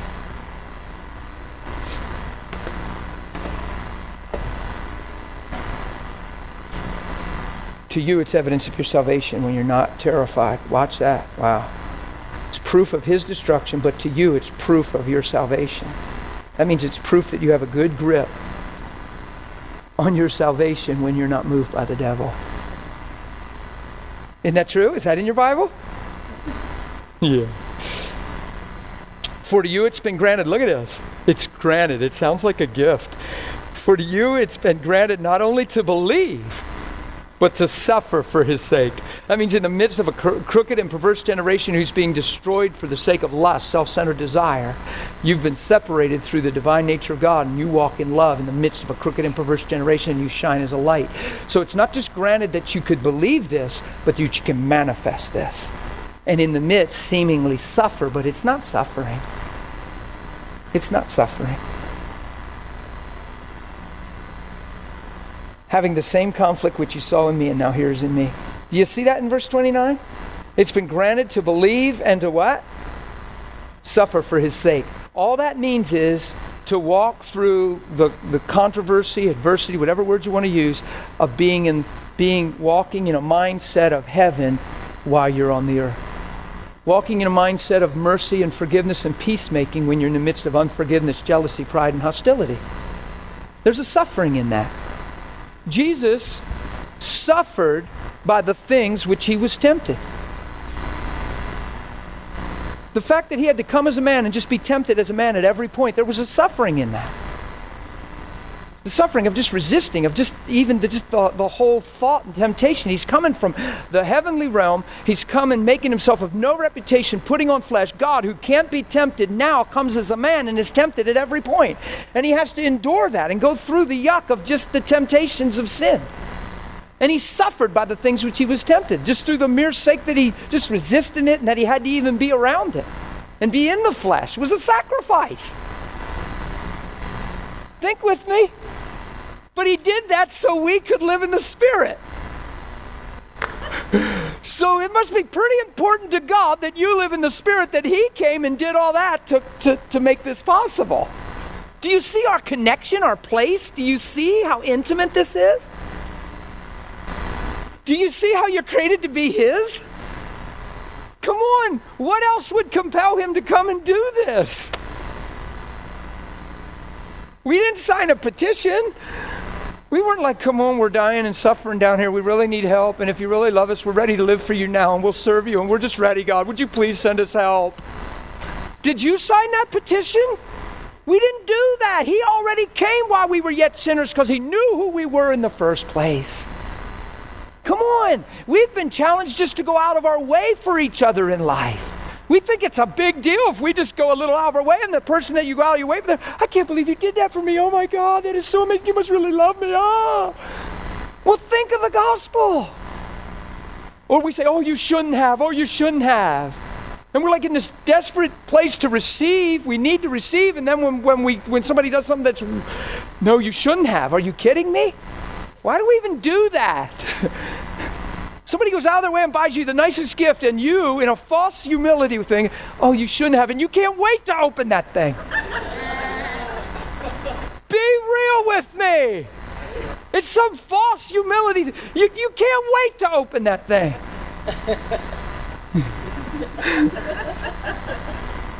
but with the gospel, so many times I see people say, oh, you shouldn't have, and they don't open the thing. But how many times does that happen with us? We, oh, you shouldn't have it. And you were like, oh my God, I can't believe it. I wonder what's in that. Especially when you're young growing up and you have certain relatives and stuff, and they hand you the envelope and you know there's always like 50 bucks in there. And now the economy, and you're thinking, man, inflation, maybe there's 100.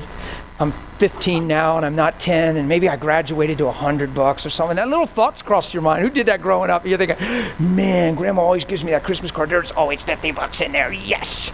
She handed me my little, oh, grandma, well, thanks, thanks. Why don't we do that with the gospel? Why don't we look in a mirror and look at the person you see and say, Jesus, you should have died for them. Because you created them in your image. And what they were living before you came was nothing like your image. Man, thanks for seeing the value of their life. You know, Christians don't do that. We sing songs about how strange and weird it is that you would pay this kind of price for me. There's songs, a lot of songs out there that talk about why would you die for me? Well, it's simple because we're lost sons and daughters created for God's image and glory and destiny. So he didn't sell us short or sell us cheap. He bought us out paid the highest price to obtain us because we're precious pearls and jewels. He found a treasure in a field and bought the whole field so he could obtain the treasure, and that's us. So it's not a mystery anymore. We're created to be his, period. Then let's just get on with that. And stop letting anything else define your life. And we'll get on a lot of that in the it will probably take about a week on that one because we let a lot of other stuff tell us who we are.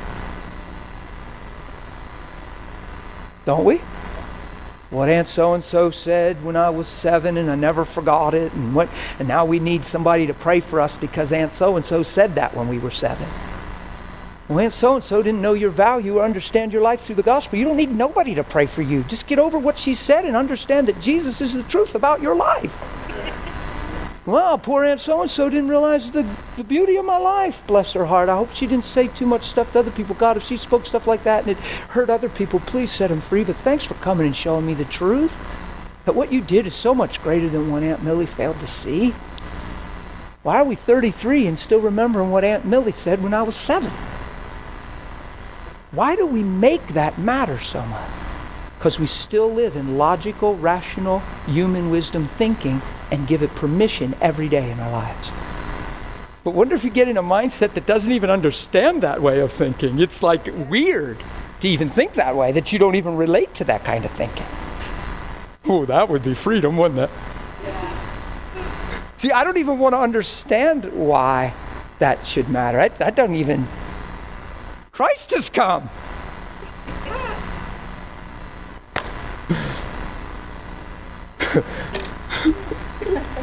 Hello? I'm not seven, and Aunt Millie wasn't Jesus. He was whatever she was, right? Come on. And we think the more personal the relationship and the more intimate the relationship, the more detrimental that if it was a parent or a daddy. We believe that in the church. We honestly believe. Probably a week. Oh, God, I'm going to cry probably a week, I, I see the time, we're going to take a break here. But probably a week doesn't go by in my life that I don't hear somebody say, Well, I understand what you're preaching. It's just hard for me because I've never had a dad that loved me.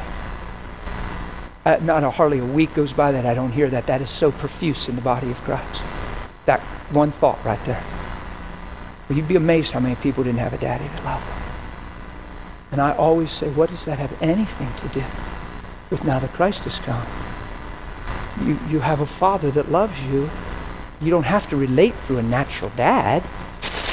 You accept it by faith because he came.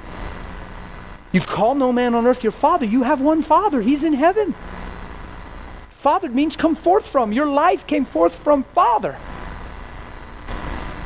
So why that you had a dad that didn't love you, why does that why do you compare God to your natural experience with your dad when God gave his son? And has a whole different resume than your dad. Why do we compare the two and try to get to God through the natural of life? See, I don't even want a grid for that. I don't even want to understand that. I don't even want that to make sense. Because here's what it'll do it'll give permission for logic and the flesh to continue to run your life. And unless all your ducks are in a row, you're not okay. Well, whose ducks are in a row? See the paradox? Who has the perfect scenario back? And unless God touches me at the altar and delivers me, that's what you set yourself up for. And Colossians says you are delivered from the power of darkness and translated into the kingdom of the Son of His love. You are already delivered. Because we think this way, that's why I hear these terms constantly waiting for my breakthrough. I'm in my midnight hour, brother. I'm just waiting for God to deliver. I hear those phrases constantly. Where flesh ruled, sensual ruled, and human wisdom ruled, And we find very little faith in our hearts at those times. You don't have as much trouble as you think. you really don't. You have a gospel. That's enough. We're going to take a little break. We're going to hit Philippians 2 and then we're going to close this out with some communion. We are. We're going to we're going to we're going to take this with impact. Go go take a break. Meet somebody on your way. Do you need to do anything? Yeah, I got a really quick announcement. Okay, just uh, everyone didn't get to the table. Um, we, I just rushed you in here. I need you to, if you didn't get your name badges, it's very important. That's how we're counting attendance today. Um, since we have so many, from now on, I'm going to have a sign up sheet when you come in that you just sign in. Because if you're here 80% of the time, you get a certificate. If it's less than that, I'm, I'm sorry, but you don't get a certificate. Um, so there's some liability forms out there for medical information. Um, some of you just got like one for your family or whatever. Please pick up an individual one uh, of those. So at break time, please do that for me. Okay? Great. Thanks. Yeah.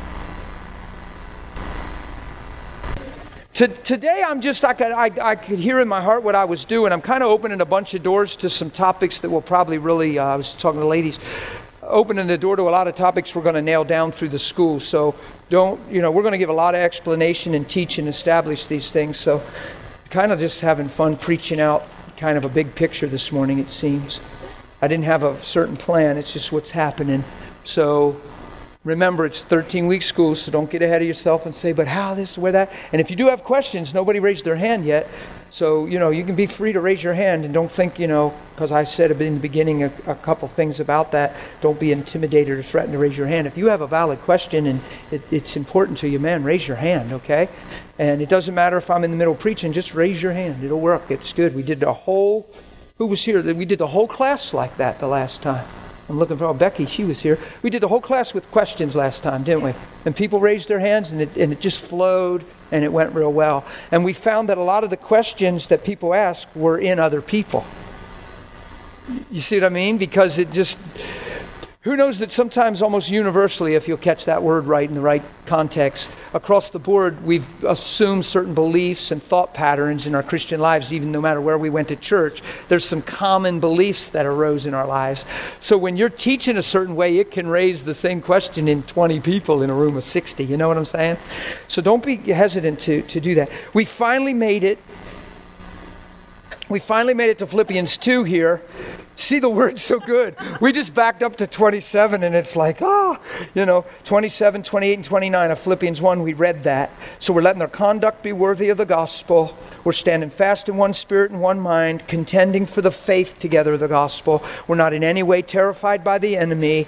It's proof of his destruction, our salvation, and we've been granted the privilege to believe, and not only believe, but to suffer for his sake. And we are all going through the same stuff. You catch it?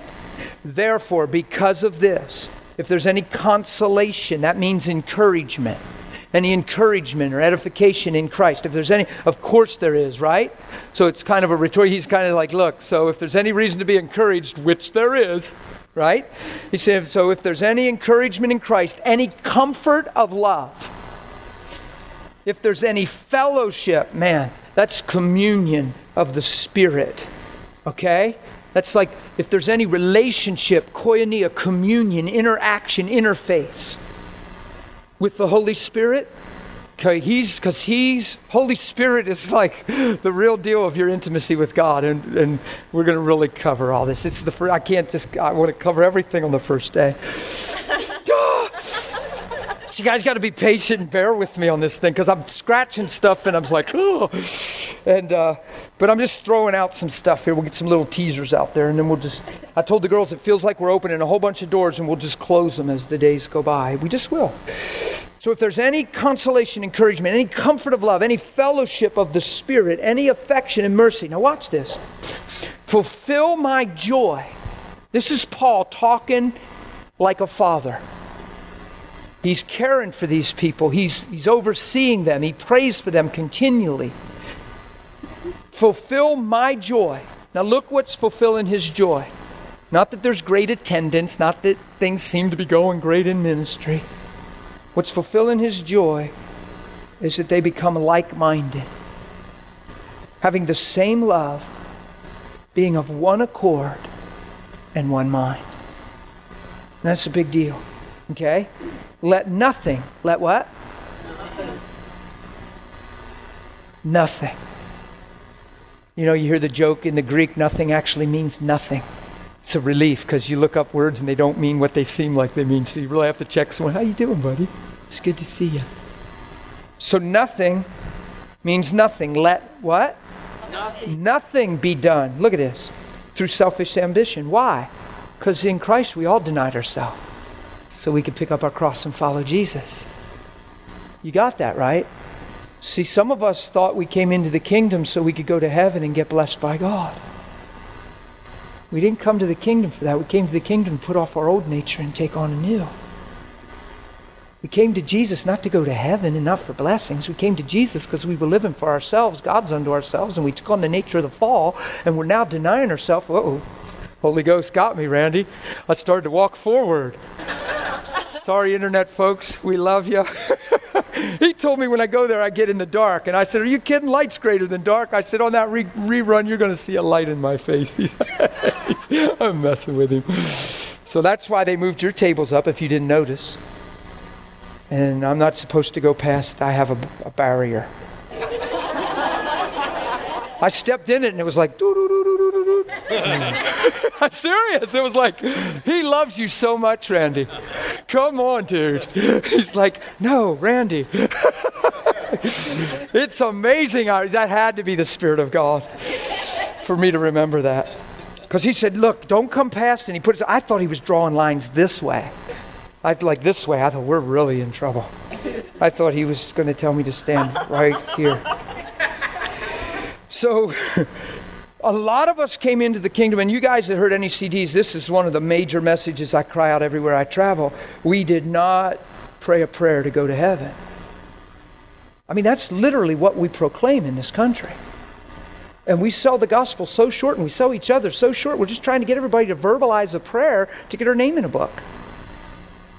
Same frustration, same disappointment, same despair, same motivation, same mentality, same foundation of thinking. How self serving is that? I'm just praying a prayer to go to heaven. And now it's like hell on the earth, and let's hold on tight because one day he's coming and we want to make sure we're ready. And all, what's all that mean? No, we're not praying a prayer to go to heaven. We're denying ourselves, picking up our cross, and following Jesus. Heaven's coming back inside of us. We're back in union with God again. The Spirit of God's in us. We have fellowship with Holy Spirit. The old man's dead, the new man's alive. There's a new man, new woman alive. That's supposed to become a reality, and we grow up into that in the faith.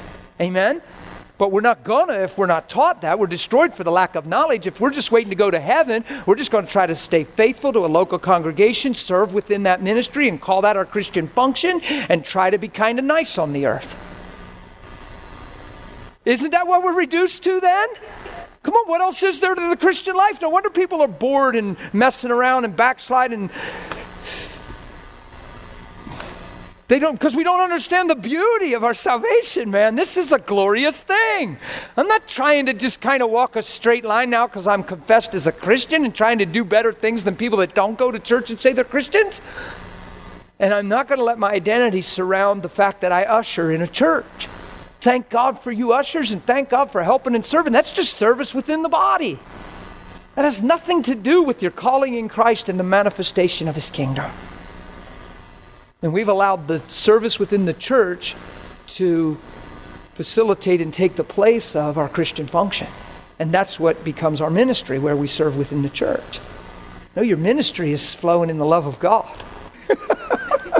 your ministry is being like Jesus.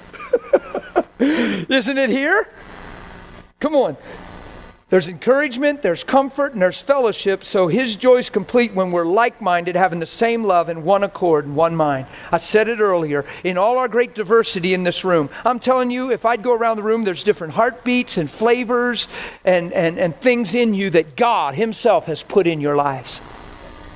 There's things that make you tick more than others tick in that area. It's because it's in you. There's a grace on it. It's just things that it's some of it's just preference and desire. It's all good though. It's all but there's diversity in that, right? but yet we're called to be like minded, of one, one, one, one mind, one accord. How's that possible in the midst of all that different flavor and diversity? Because we all wake up for the same reason. We all understand why we're Christians. We all know why he died and rose again. We're supposed to all understand why we're in this thing. It's to manifest the nature of God, to be restored back to the image of God, to be sons and daughters, and to be known on the earth by the earth because of our love. To walk in the light, to be innocent and harmless and blameless in their sight holding forth the word of light, life shining as light. It's right in this chapter. That's our place. That's so the world might know him because they've met you. They get a glimpse of your Father through your life. Now, if you're hurt, disappointed, and only living life as it comes, how are we ever going to ma- manifest that truth? We have to get a better, uh, bigger, and better view of why we're saved.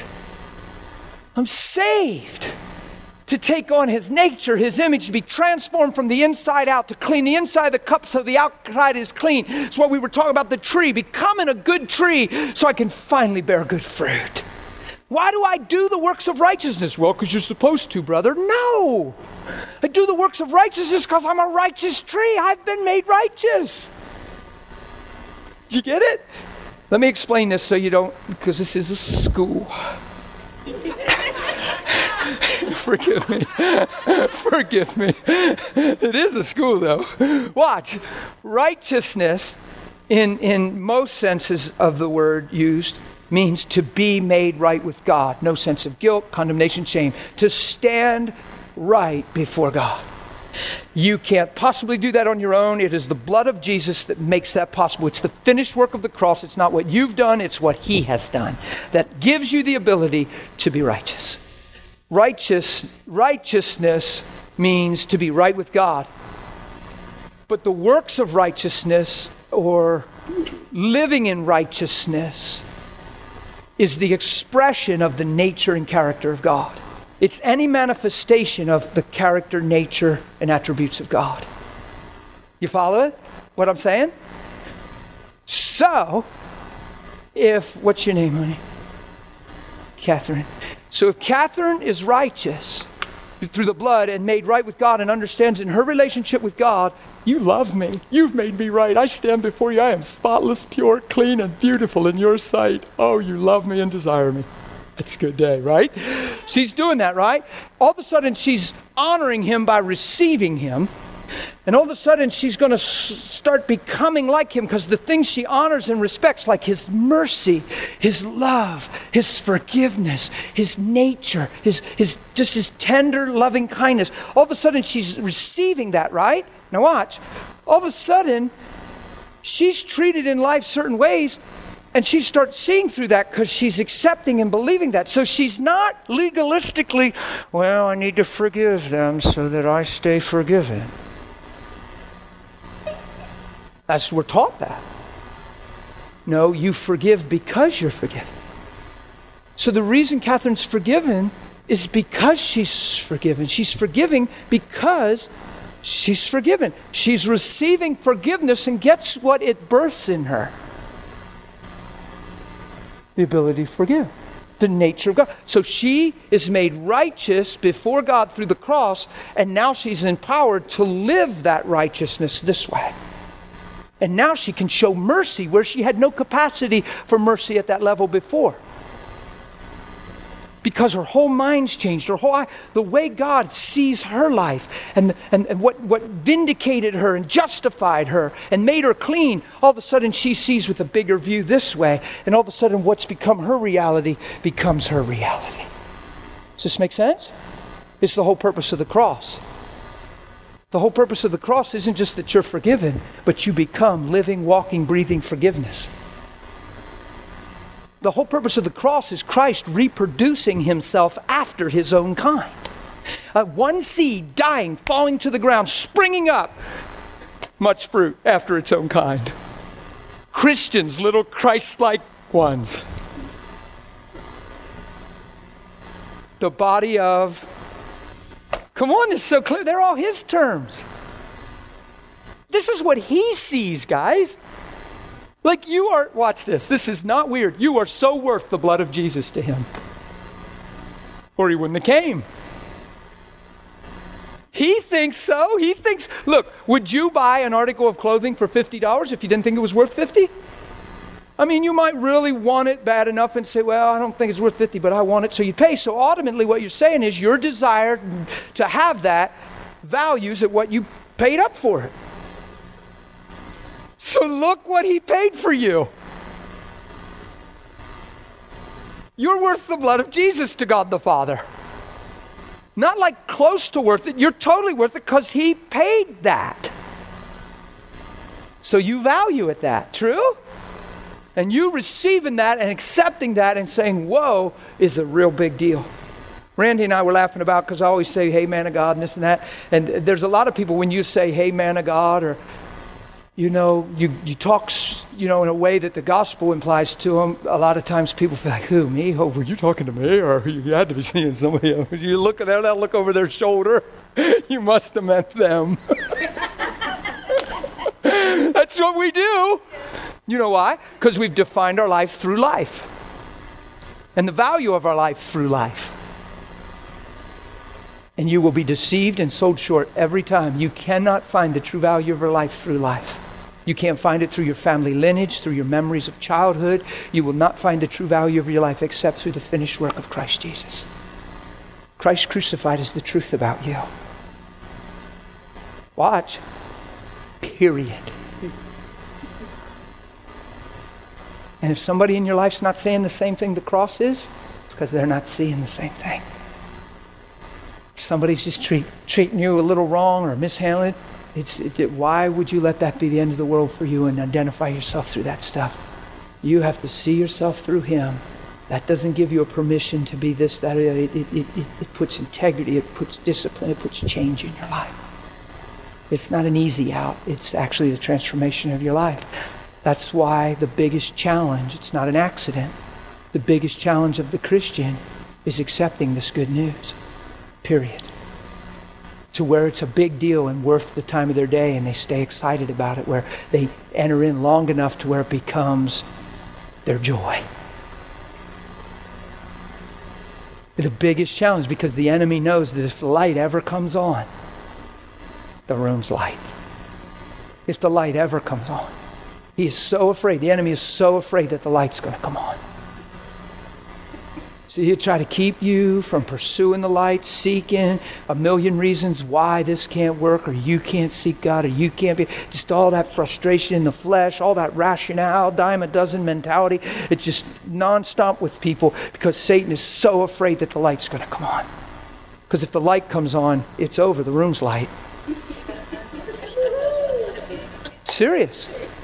So if that's been your resume and your struggle, man, you ought to realize there is a spiritual strategy set against you to keep you from the very thing your heart's crying for, trying to frustrate you, get you to whatever, what you really care about, and keep you from seeking and finding. Do you know what I'm saying? Come on, if he knew what he was doing, if the authorities of the earth ever knew what they were doing, they wouldn't have crucified the Son of God, but they did. So now they're playing the big cover up. Come on, he is dead and raised to life.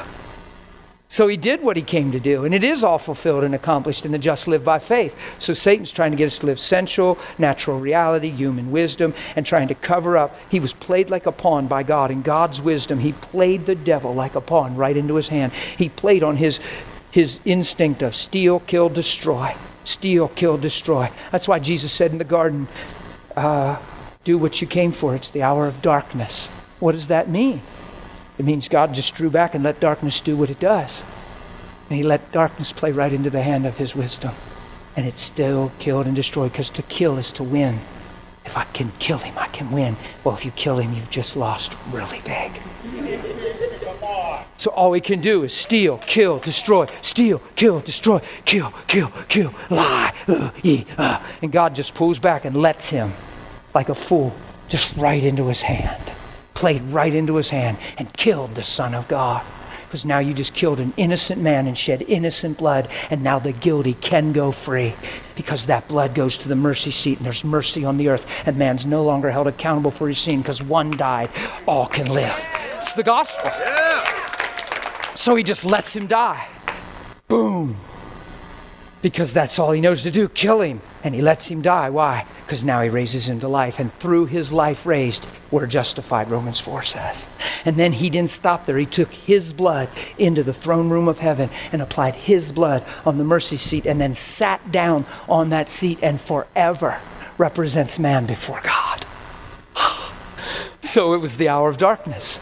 So now, can you imagine when the light comes on and that one Spirit, Holy Spirit, without, I'm telling you, I, I, tease about it, but it's true. It wasn't a struggle. He didn't have little radios to Michael and Gabriel, cover the back corridor. If, look, if a legion of imps come up this hall, you cover my back. I'm going to go get him out. You know, we watch too many movies sometimes. I think we think like, you know, look, one Spirit, Holy Spirit walks into the realm of death and just poof, lights up the place. Light is greater than dark. So where there's light, there's no dark.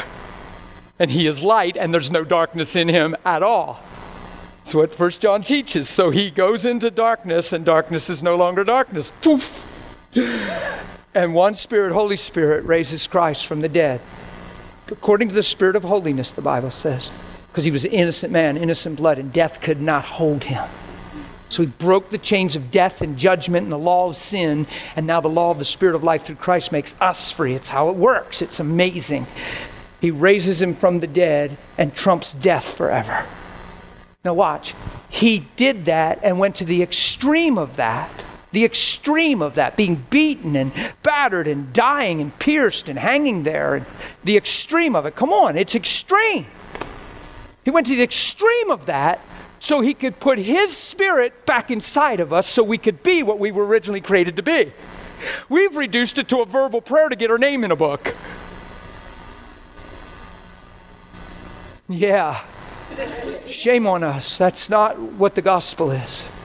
The gospel is not getting everybody to pray a prayer on the planet, it's getting our lives transformed so people see Christ in us.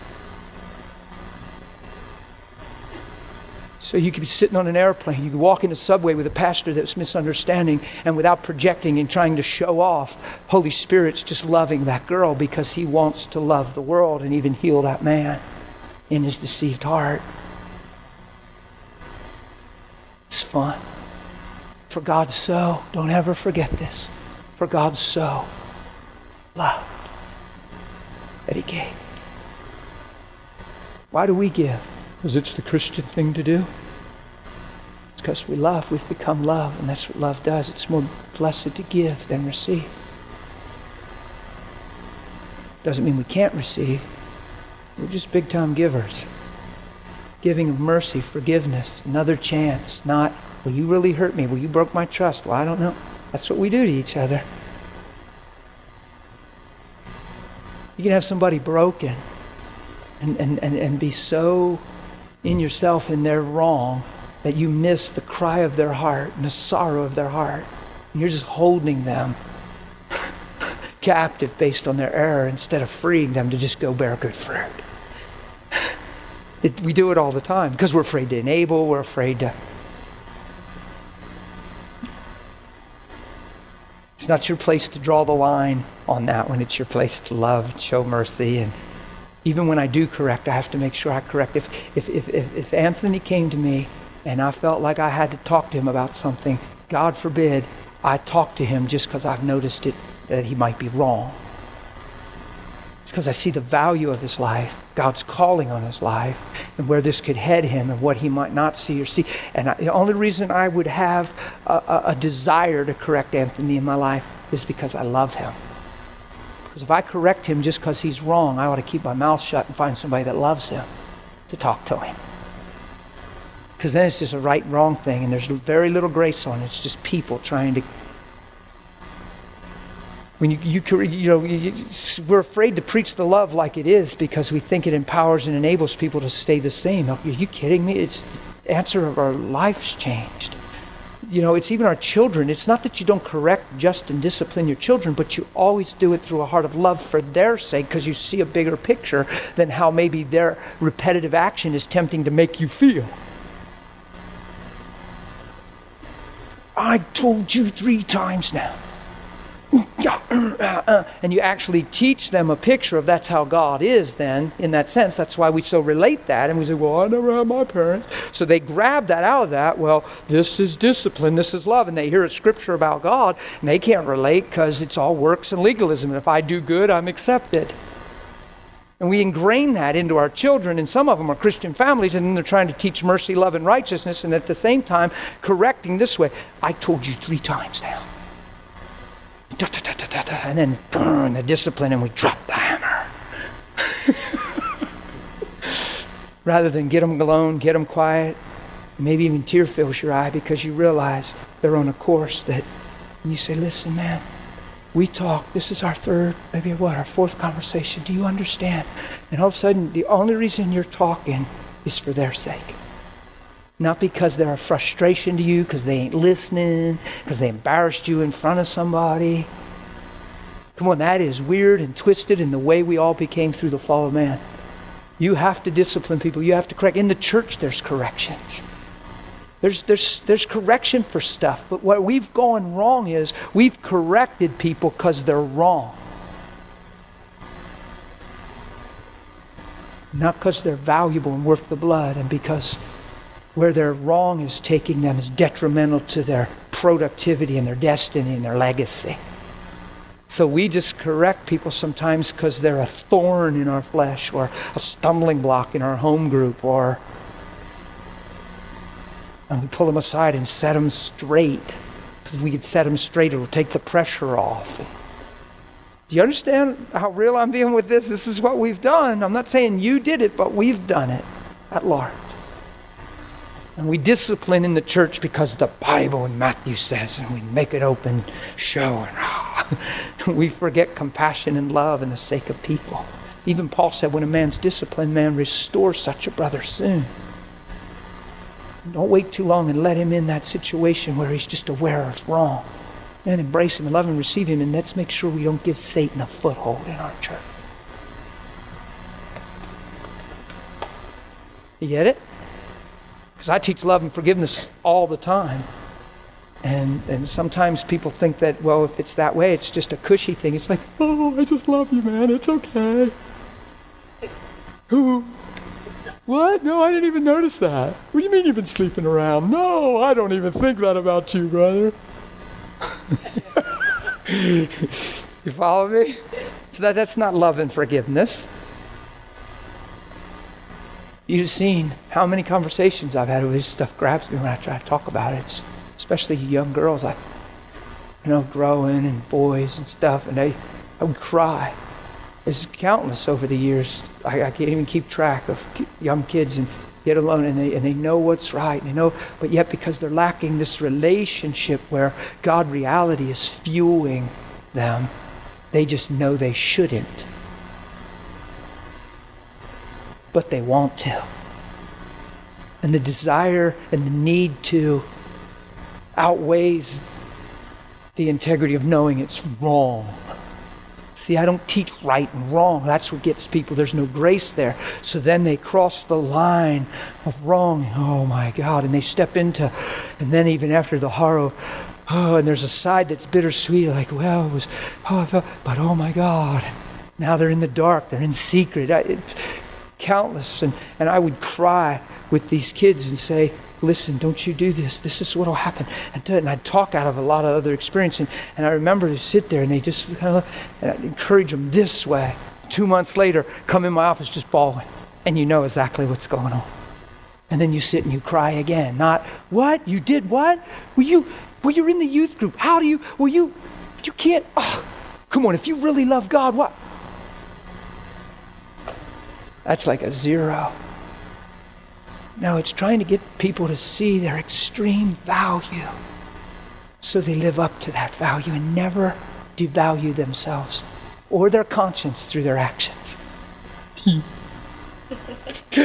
like, there's places you can't find me in life because I'm way too valuable to be there.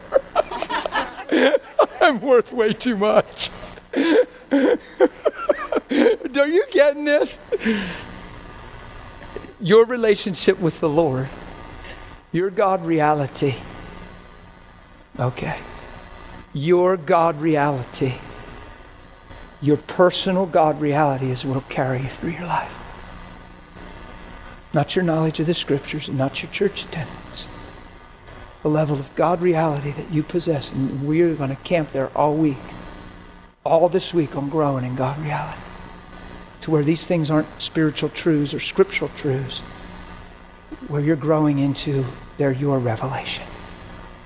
That when you're all alone and ain't nobody around, you're okay and you understand your worth is life.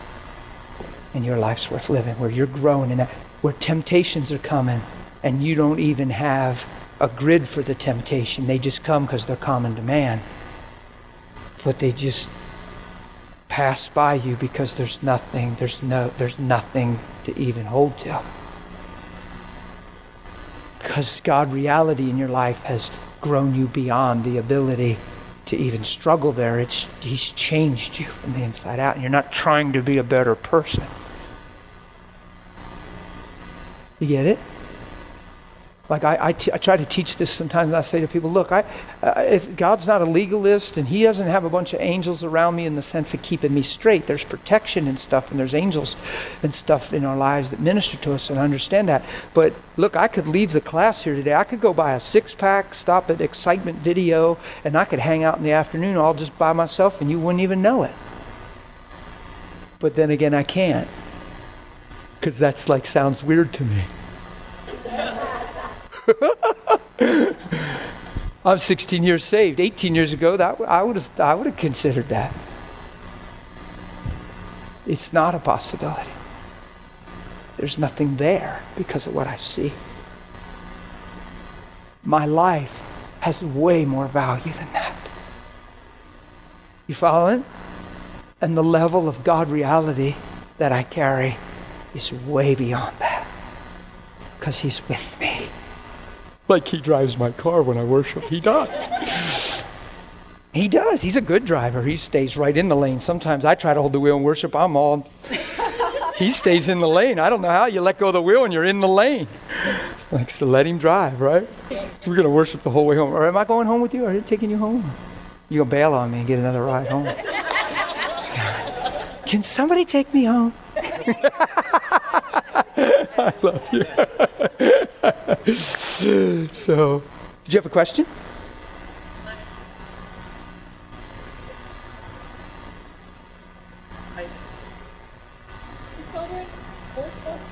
Yeah.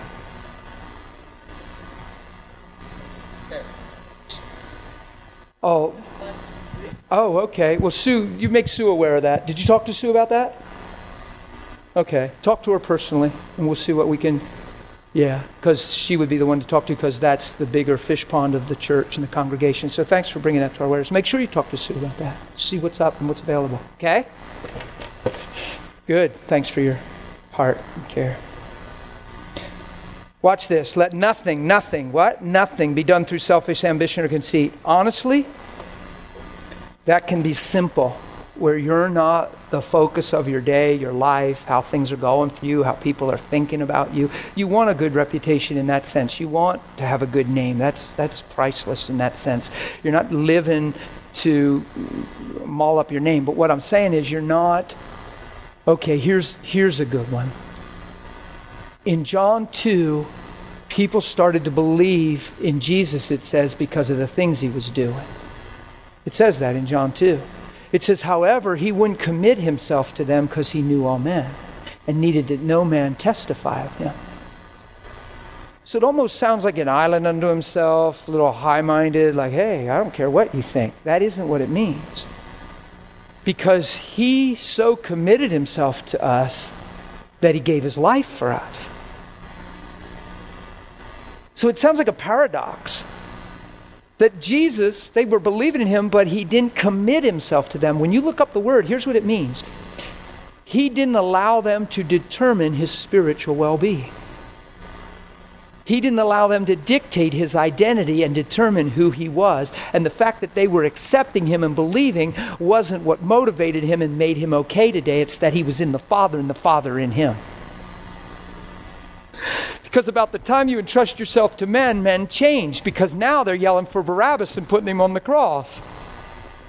And He's allowing His spiritual identity and well being to flow through them and come from them, and yet they tend to be flighty and change. Right? So that's a paradox to me. That scripture five, four, four months ago, three months ago, I don't know, time flies. It, it wasn't that long ago. Came through me while I was driving. The Lord just showed that to me. I was driving and He just showed. They believe it. I was seeing the scripture in my head because of reading it and just watching the John, Gospel of John video. You ever watch that, Destiny? Gospel of John? They have that on their TV all the time playing. And I go over and laugh. It's so good. Gospel of John. And, uh, but yet he didn't commit himself. And I'm like, what? What you, what? you didn't commit yourself. You gave your life. You submitted to the point of death. You gave yourself to people. That's not what that means. So here he's giving himself to a people, but not getting his identity from them. Whoa. You follow me? In selfishness, oh, it's going to be tight. Are you going to just in selfishness, we give ourselves to people because we're getting our identity from them. So we're willing to give because we're getting. That's why we're so brokenhearted, hurt, and disappointed when it doesn't pan out because we're trying to find ourselves through one another. Y'all all right? It's true, it's the way we were taught to live. It's not because you're some evil, wicked person. You were taught the way that seems right to man. You were taught that way from as long back as you can remember. That's the way that's right to man. That's normal. It's not normal, it's twisted. You get it? So here's Jesus. He wasn't getting his identity from them, but was giving himself totally to them. Now, how selfless and sweet is that? That's no strings attached, isn't it? You know how we say, I love you. Do you love me? and we're waiting for the response. All you're saying is, I love you for me. It reduces to, I need you. I'm getting something from you that makes me feel better, so please keep giving it to me. You get it? That is not what Jesus did. Jesus came and said, I love you. You get it? It's a huge difference than what we were brought up doing. We were brought up, I need you. I love you for my sake. We have used that word. Whoa. Those, I love you, those three words have been more butchered and used and manipulated in life because people so desperately want to believe they're loved and lovable that you can, you can live like a wretch and not even mean change and want change and just pull out the card, I love you, and pass by because people are so desperate to believe that you do. no, really, I love you. Love you. No, it's look, I'm sorry, I, I do, I love. And the very next day, just poof, whatever, and use that card. And I'm telling you, that card flies all the time because people are desperate to feel loved and need loved, and need to be loved, and instead of just seeing this way. See, that's the difference between Jesus. He didn't commit himself, but he gave himself. I love that about him. That's a pretty strong position, isn't it? Come on. That other position's vulnerable, right? You're only as good as the faithfulness of men. You're only doing as good as the world's treating you or people are. You ever hear that song, Nobody Can Do Me Like Jesus? Yeah, there's a good truth there. Nobody gonna do you like Jesus.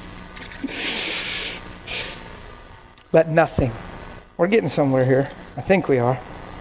Through selfish ambition or conceit, but in lowliness of mind, let each esteem others better than who? So you're not ministering to draw attention to yourself. You don't even want God to give you a word to make yourself feel spiritual. Please stop that. God gives you a word because you're already spiritual, because you're in contact with Him, in touch with Him, and His Spirit lives in you. It's not, oh my God, I was used by God. And we draw our identity from that. And we're like,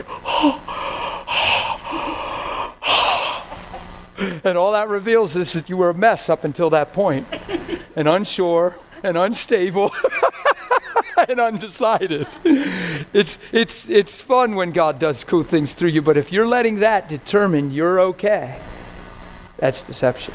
Look, I'm elated. I'm fun. When I leave a subway and those kind of things happen, I'm like, it's fun to be alive. God, that was just fun, okay? So don't misunderstand that part. You can enjoy that. But it's not, oh, now I'm in touch with the fact that I am a son because God moved through me. No, God moves through you because you are already a son. That's the healthy way. Or you're only going to jump from ministry experience to ministry experience, testimony to testimony. It's just that same thing like coming to the altar. It's the same thing. You'll learn to ride your gift and flow in your gift and get your spiritual identity through your gift instead of your sonship. And ministry will determine who you are instead of his finished work. Come on, it's just a real healthy word. I don't even need to spend a whole lot of time there, but that's true. Some people feel like, boy, if I could just get a clear word of knowledge, I, if I could just get, and you strive for that because there's something that it'll affirm. That should already be affirmed. It's, it's not whether you prophesy, it's that you're receiving love and forgiveness, that your heart's sincere and pure, and the pure in heart shall see God. you getting that? Do you know there's people that have words of knowledge or move in the prophetic that don't have a lot of peace in their heart, that don't sleep well at night, that don't have clear consciences, but they're moving in their gift? Just trust me, I've been around a little bit. I get with folks. I've stayed in a lot of people's homes. People tend to cry and reveal their heart after about two or three days when you're with them, especially if they see Jesus. They feel like they can trust. I've, I've had more experiences than you can comprehend. Even in green rooms, some speakers you would know if I'd say their names. Watching tears run down their face, confessing to not even have this. But we run to their conference to feed off that gift. And thank God for the gift.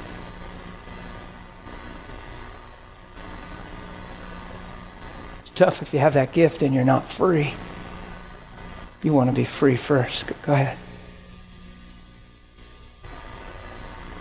It's possible because the gifts and callings are without repentance, and you can come in contact and have confidence in the anointing on your life without getting this way. You can still have conscience violations. You can realize God loves people and still have a low identity in yourself and just feel like, well, it's just my calling, it's just my gifting, and you get in touch with your gift instead of the finished work of Christ and your identity through Christ.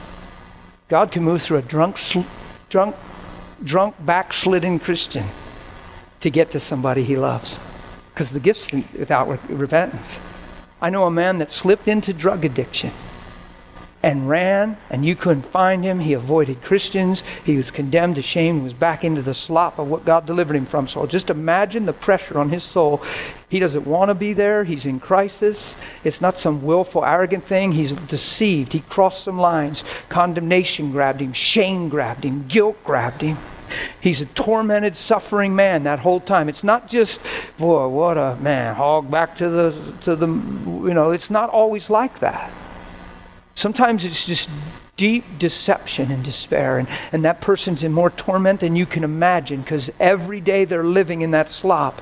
There's, there's a thing grating on them, and conscience violated, and the gifts and callings are all still there and they feel like they've done injustice or there it's too late now and they're ashamed and all that stuff rules their life. Well this man was you couldn't even track him down or nothing and, and, and he passed a man and a lady and the lady had a condition that was putting her into a wheelchair and he's going to put her into a nursing home and they got talking and compassion rose up in him in the kingdom that's down inside of him suppressed by the muck and the stuff rose up out of him beyond himself and he said, Listen, your wife. And he started preaching Jesus. And this came over him and he grabbed her and started to pray. He hadn't prayed for over a year. Hadn't prayed for over a year. Just had a tormented heart cry for a year and condemnation for a year and guilt and shame for a year. But down inside was the truth being suppressed and overlaid with all this junk. It rose up out through all that mess to get to that lady. And he said, You be healed. You be restored. And the lady's instantly healed. She stood up. She had no complications or nothing in her body, right on the spot. Here we are trying to do everything right to move in that power. He's doing everything wrong, moved in that power. So on either end, we're probably messing up. Yeah, it's probably a grace thing through faith in the finished work of Christ, and it probably flows through healthy identity. Or we tap into gifting and sovereignty, and sometimes God just says, and just does it, and we're shocked. True? Hmm, no, it's happened to me. Whoa.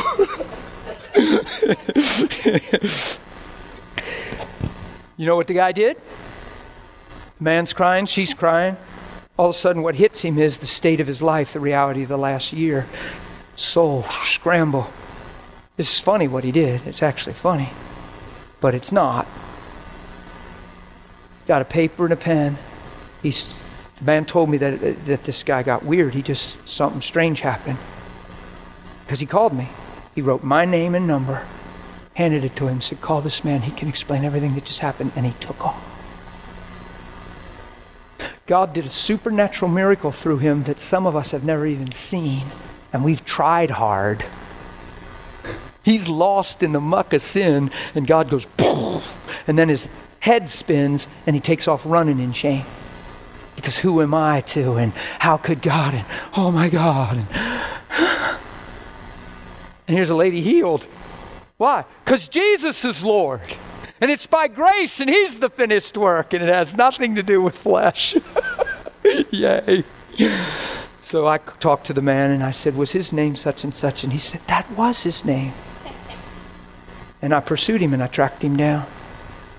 And he came back to church. It was awesome, and I can't tell you I'm in touch with him today. But for a season, he came back to church, and time and people shift, and I've known so many people over years. This is a long time ago. But I remember tracking him down and bringing him back to that day, and what rose up in him, and teaching him about that gift and anointing, and separating that from all this, and then dealing with all this, and and I remember him getting clean and coming back to church and facing people again and facing God. It was just a good time. Isn't it amazing how none of that stopped God's power from flowing through him to get to that person? So you have to be very careful you don't just let that be your Christian identity. And hey, God's healing through me. Everything must be cool. God's healing through me. And yet, in your conscience, you're violated and you know there's issues in your lives. Yeah, God will heal through you because He loves people. God healing through you isn't your affirmation of spirituality in every case. It's just the evidence that he loves people. You get it? Here's what weighs your spirituality. I never I don't know if I ever said it this way, but this is how I'm seeing it right now. And I know it's true for me. Your ability to close the door behind you, look up and face him and know he loves you. And feel really good about just doing this. No matter what. That's a good barometer of spirituality just being able to do that. Some of us don't even really have the strong desire to do that because we've been subverted in so many ways of, of believing bad things about ourselves. And we don't believe that we can do that. Oh, you can do that. He's waiting. now, we'll do it in a prayer group because we gain confidence with one another praying and we feel fitting in because there's people in it and we live this way. But he says, don't just pray in groups and street corners. Don't just pray when everybody's praying. He said, when you pray, Matthew 6, get alone in the secret. Your daddy, the father, who's in secret, oh, he'll see you there. And he'll just slip up. And then you know what he'll do? He'll reward you in the open. What are you seeking in secret? You're seeking him there. What's he reward you with in the open? Him. That's our whole pursuit in life is Him. That I might know Him. Here's Apostle Paul, who we honor and respect, crying out that I might know Him. Brother, lighten up. I think you do. No, you don't understand. I might know Him in his heart because there's a time he leaves a man by the road sick and there's a time he's telling timothy just take a little wine for your and, and yet he's preaching redemption and all this stuff and promises and, and yet he's not seeing it as his reality in every area of his life. And then he's humbly penning down that i might know him. Think about it. It's a big deal See, people, people find a case against the gospel and they'll say, well, yeah, but Paul, and he had a revelation and he didn't see the, the, the brother healed on the way to Miletus and, and uh, et cetera, et cetera. So Paul couldn't heal him and we make Paul our standard instead of Jesus and we forget that Paul was crying out that he might know him more. Why would a man that already knew him as he could be known cry out to know him more? Because there's some things in his life that he's writing about that he's not even always seeing manifested but yet he knows it's God. Think of that. Okay, we got closed. We're going to close this day with communion. I thought we were going to start it with communion. Isn't that cool? Isn't it cool that we like have no idea? Like you guys came to the school where the guy up front has no idea what he's doing. Like zero. Serious. I have none. I'm like I'm learning as we go. Like I'm on a journey every day. I'm on a journey. I'll go to a church and they'll ask me to do four or five services over the weekend, and I don't even think about it. I just go, get up there, and it does what it does and happens what happens. And I'm like, this is a journey. So that sure beats being nervous. What am I going to say? How am I going to preach? Are they going to like this? Ah, that is like ridiculous. I'm just going to go give them Jesus. I can only give you what I got. and it seems to work out good when we go. It really does. You know what we did the last church I was at last weekend? We had uh, everybody line up that never saw anybody healed or never prayed for the sick, and had all the sick line up in front of them. You should have saw that. Tears and crying. One lady had to lay in a car and be drove there for hours from Michigan to Lower Ohio, Middle Ohio. She couldn't even drive. She had to lay in the car. And she stood up in front of this lady had never prayed for the sick or seen anyone healed, and God just healed this lady. She was dancing and crying, and three days later was still testifying and crying. just fun stuff. There was just so many things. So God was really cheering people on because they're already qualified. Who knows we're under pressure to produce things and perform? Just be. Be a good tree. So we taught that all weekend, and then Saturday night the Lord had me get those people. It was really fun. So we're not looking to our own interest, but also the interest of who? Others. Okay, here's here's this is the biggest deal right here. This is what I was trying to get to all morning. we're right on time. this is huge. Okay? Watch what this verse 5 says. Let watch. This is huge let this mind, the one he's about to describe, let this mind, the one he's about to describe, be in you, which was also found in Jesus Christ, Christ Jesus. So the mindset that made Jesus tick, that was in him, that he lived by, is about to be disclosed, and he's telling us to have that same mindset. Come on, how huge is this? Come on, you get theological, you can quote gospel scripture. Take your time, slow down, and hear what the Spirit of the Lord is saying. He's saying, Hey guys, I'm about to reveal what motivated Jesus and what made him who he was. The mind he lived from, and I want that to be your mind too. Oh man. Holy Spirit had me camping in this chapter for 13 weeks and let me read nothing else in the Bible. After 13 weeks, I went in my bedroom one day and I opened it up. Well, I just woke up. Actually, I was in the bed. I woke up. And I turned to Philippians 2, and he said, Hey, Dan, go ahead and read Philippians 3. I was like, yeah, this is so awesome. Because Philippians 2 had become alive in me. So when I read Philippians 3, I actually understood it. And I was like, oh. And I wasn't just getting more Bible knowledge. Knowledge can puff you up. It's love that edifies. Knowing him isn't what trans knowing about him is not what transforms your life, it's knowing him. Knowledge can puff you up, love edifies. You can quote your whole Bible word for word and not know him. I don't want that. I don't know that I can still quote Philippians 2. I read it for 13 weeks. And I've probably read it hundreds of times since then, and it's alive every time. Do you see how I can't get very far? Do you know why? Because I spent so much time there. in these scriptures. When I read two, three lines, I could talk for 40 minutes and, and, just, and it just keeps getting bigger in my heart. Why? Because it's not just a scripture, it's life, it's truth, it's whoa. Do you get it? No. Oh. So here's the mind that was in Jesus, who being in the form of God, did not consider it robbery to be equal with God or something to be held onto or to be seen as equal. Even though he was who he was, he didn't he didn't he even called himself the son of man constantly. He said, "I didn't come to be served, but that I might serve." He washed the feet of his disciples. He died on the cross. He didn't come and say, I'm the Lord God Almighty and you need to die for me. No, he came and said, I'm the Son of Man and he died for us. It's a pretty different mindset. You know, you ever see these uh, growing up, you know, you watch these cartoons, they always have these sinister guys on these shows and cartoons and movies, and they always want to rule the world and the power to rule the universe. And right? And it's always that wicked, twisted guy that gets the power, you know, or the magic ring that gives him all the. And it's like, yes, now I can rule the world.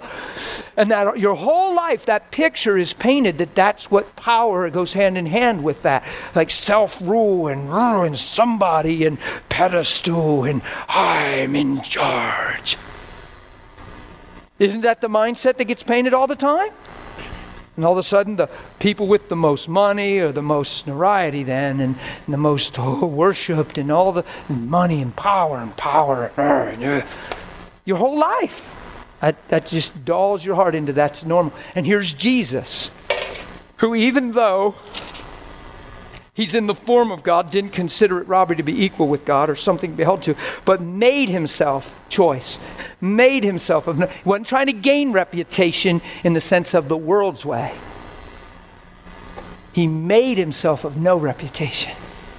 Come on, he was born in, a, in, in, in swaddling clothes he wasn't, he was, you know, the manger thing. You understand that, right? Come on. It, he wasn't, just think if man knew ahead of time and understood that the Son of God was about to be born, how they would have catered to Mary and rolled out the red carpet, where they'd have had her stay, and the best in the world to tend for her. And isn't that what we do? Isn't that the mindset we have? And Jesus comes, it's almost like, shh.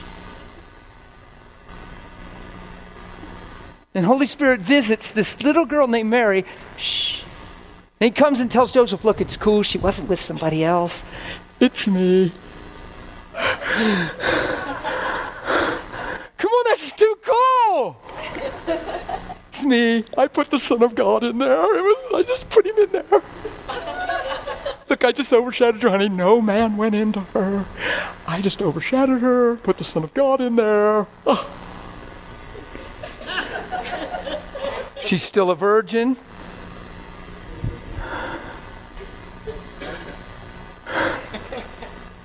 Is this too like, whoa, it's so powerful?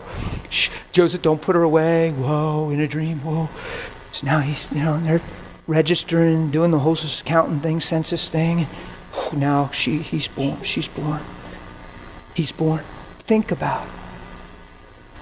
An angel shows up to some lowly shepherds, just some fellas in the middle of a field that nobody's really thinking about, and announces the birth of Jesus to those few fellas. there was a few wise men searching him out. Oh, that'll preach. and the rest of the world was in a hotel where there wasn't no room for him. Living it up with the highest conveniences of life. And here's Jesus in swaddling clothes in a manger. One day walks along the shore. He's 30 years old, guys. 30 years old. And he's walking along the shore to be baptized by John, and nobody has a clue. He's not announced. He ain't showing off. He's not trying to prove himself up till then. He's just with the Father. He's growing. It's amazing. I mean, he didn't blow a trumpet.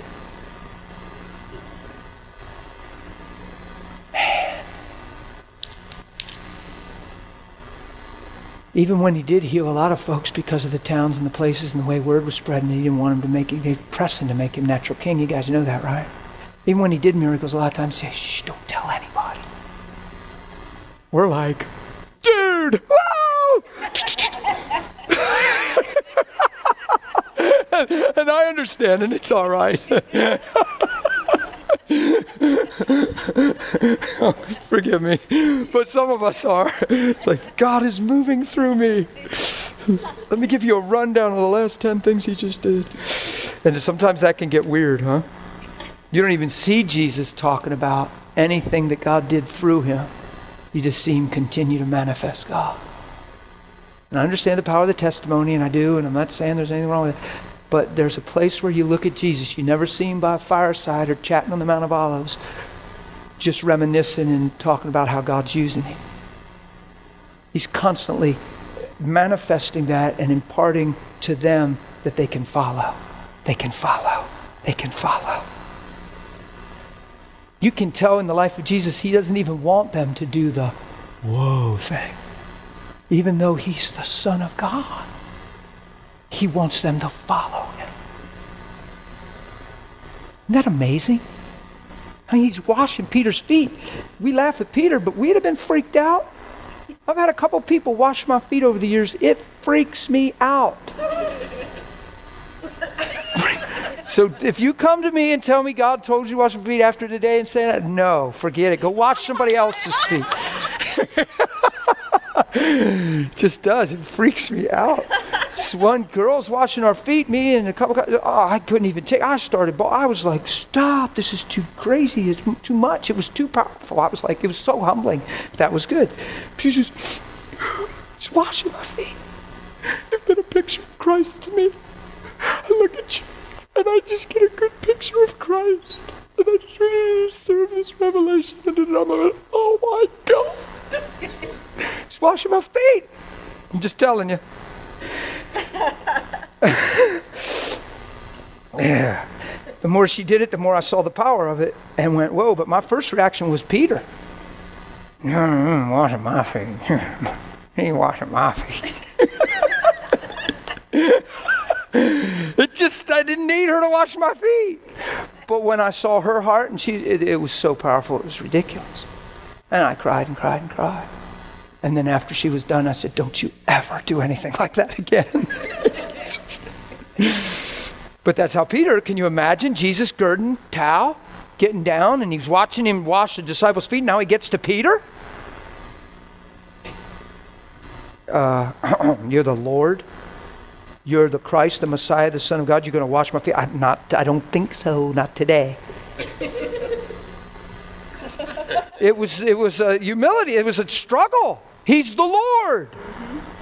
Jesus wasn't having any issue with it. He said, Peter, if I don't wash your feet, you have no part in me. Because he loves Jesus, honors Jesus. No. Oh, well, then look, not only my feet, but my head, my head, don't just wash me. so he got over it real quick when he, but then he said, What I'm doing now, you don't understand, et cetera, et cetera, et cetera. And then that whole thing unfolded. But you know how we can react sometimes. But here's Jesus. My point is, here's Jesus in that position, totally cool and understanding what he's doing. Right? And he put himself in that position. Nobody took his life, he what? Gave it. So he made himself. That means he emptied himself of his privileges. Okay? Do you ever hear me talk about when you're a Christian, you lay down all your rights? That's what denying yourself means. How do you have rights if you died and denied yourself? Are you still living by the world's standards? Well, he shouldn't know. Well, I don't know. Well, how much am I supposed to take? Da, da, da, da, all that stuff we say. Because the way that seems right to a man seems right. Watch this. Form of a bondservant coming in the likeness of men. So a bondservant. He being found in the appearance as a man. What did he do? Humbled himself and became obedient to the point of even death on the cross. Now, look, therefore, because of this, that's what that means. Because of this heart, this motive. See, you have to die before you can ever even think of living. You have to be humble before you can ever even think grace is going to overtake your life. Grace and humility go hand in hand. Watch. Therefore, because this mind was in Jesus, God has highly exalted him and given him the name which is above every name.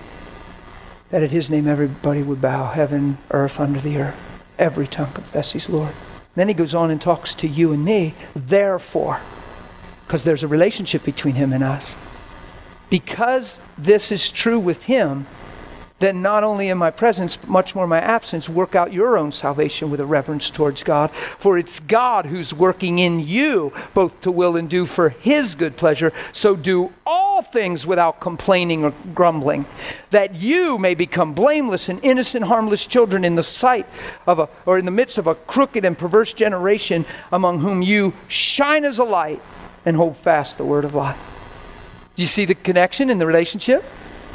So Jesus lived this way. Let this mind be in you. We follow him.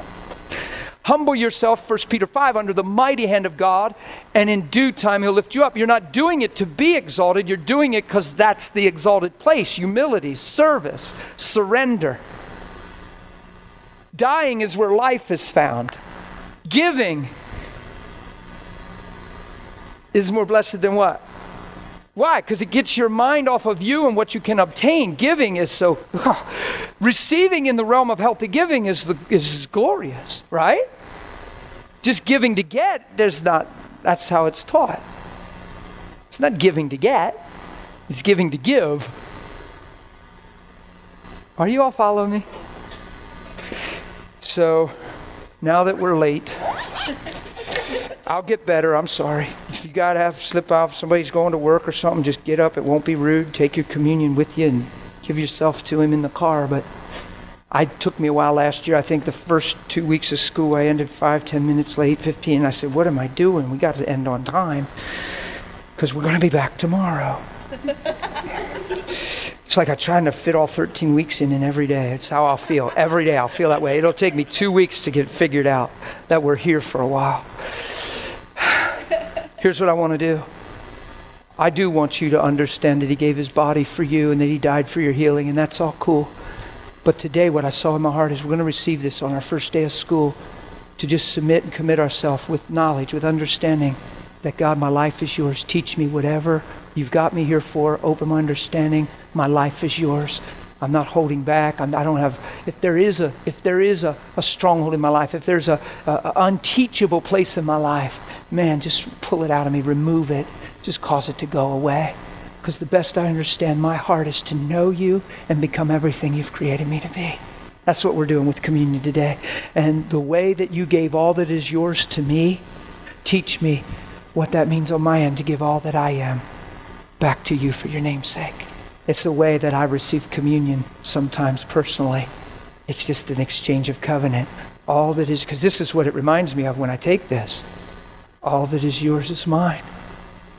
Come on, he's still serving humanity. He's at the right hand of God, sitting today. Like I went fishing with Dave Newman for a little bit yesterday. He wasn't even fishing yesterday, except that he went with me, but he's at the right hand. He's not on the telephone. If you call, he's not, the line's not busy.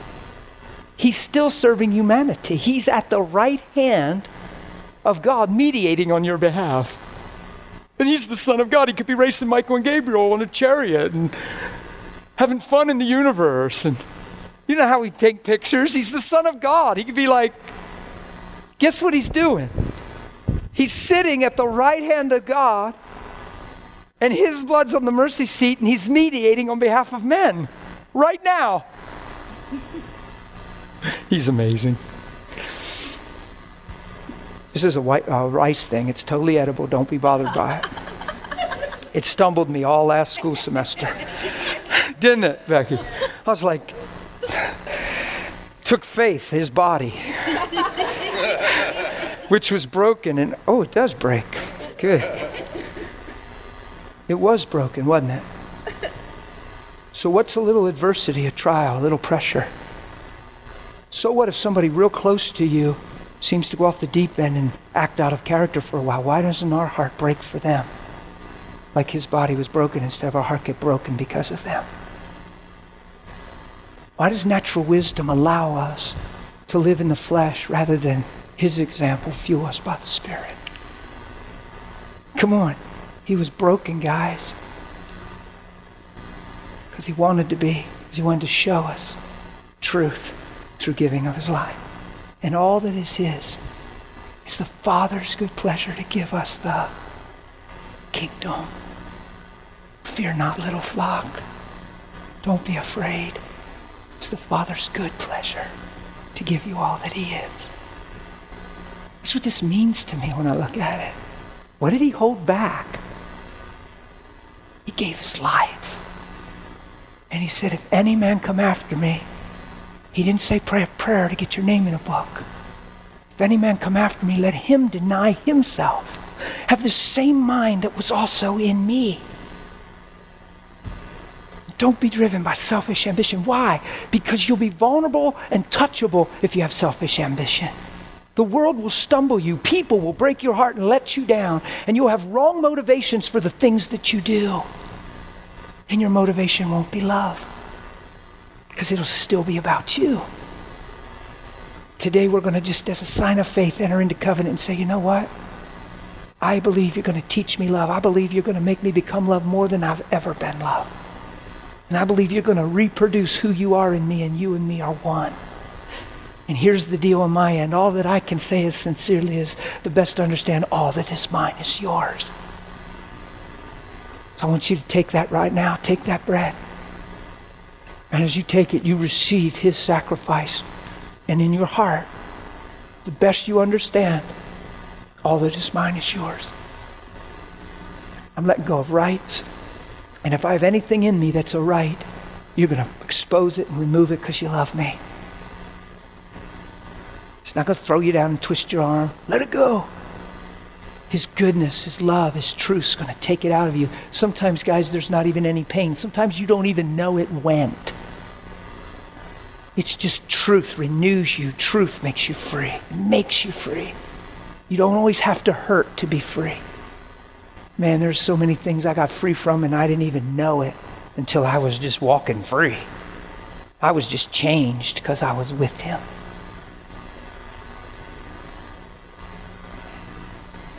So, Lord Jesus, you gave your body, we took your body and remembered you, and we gave ours in return.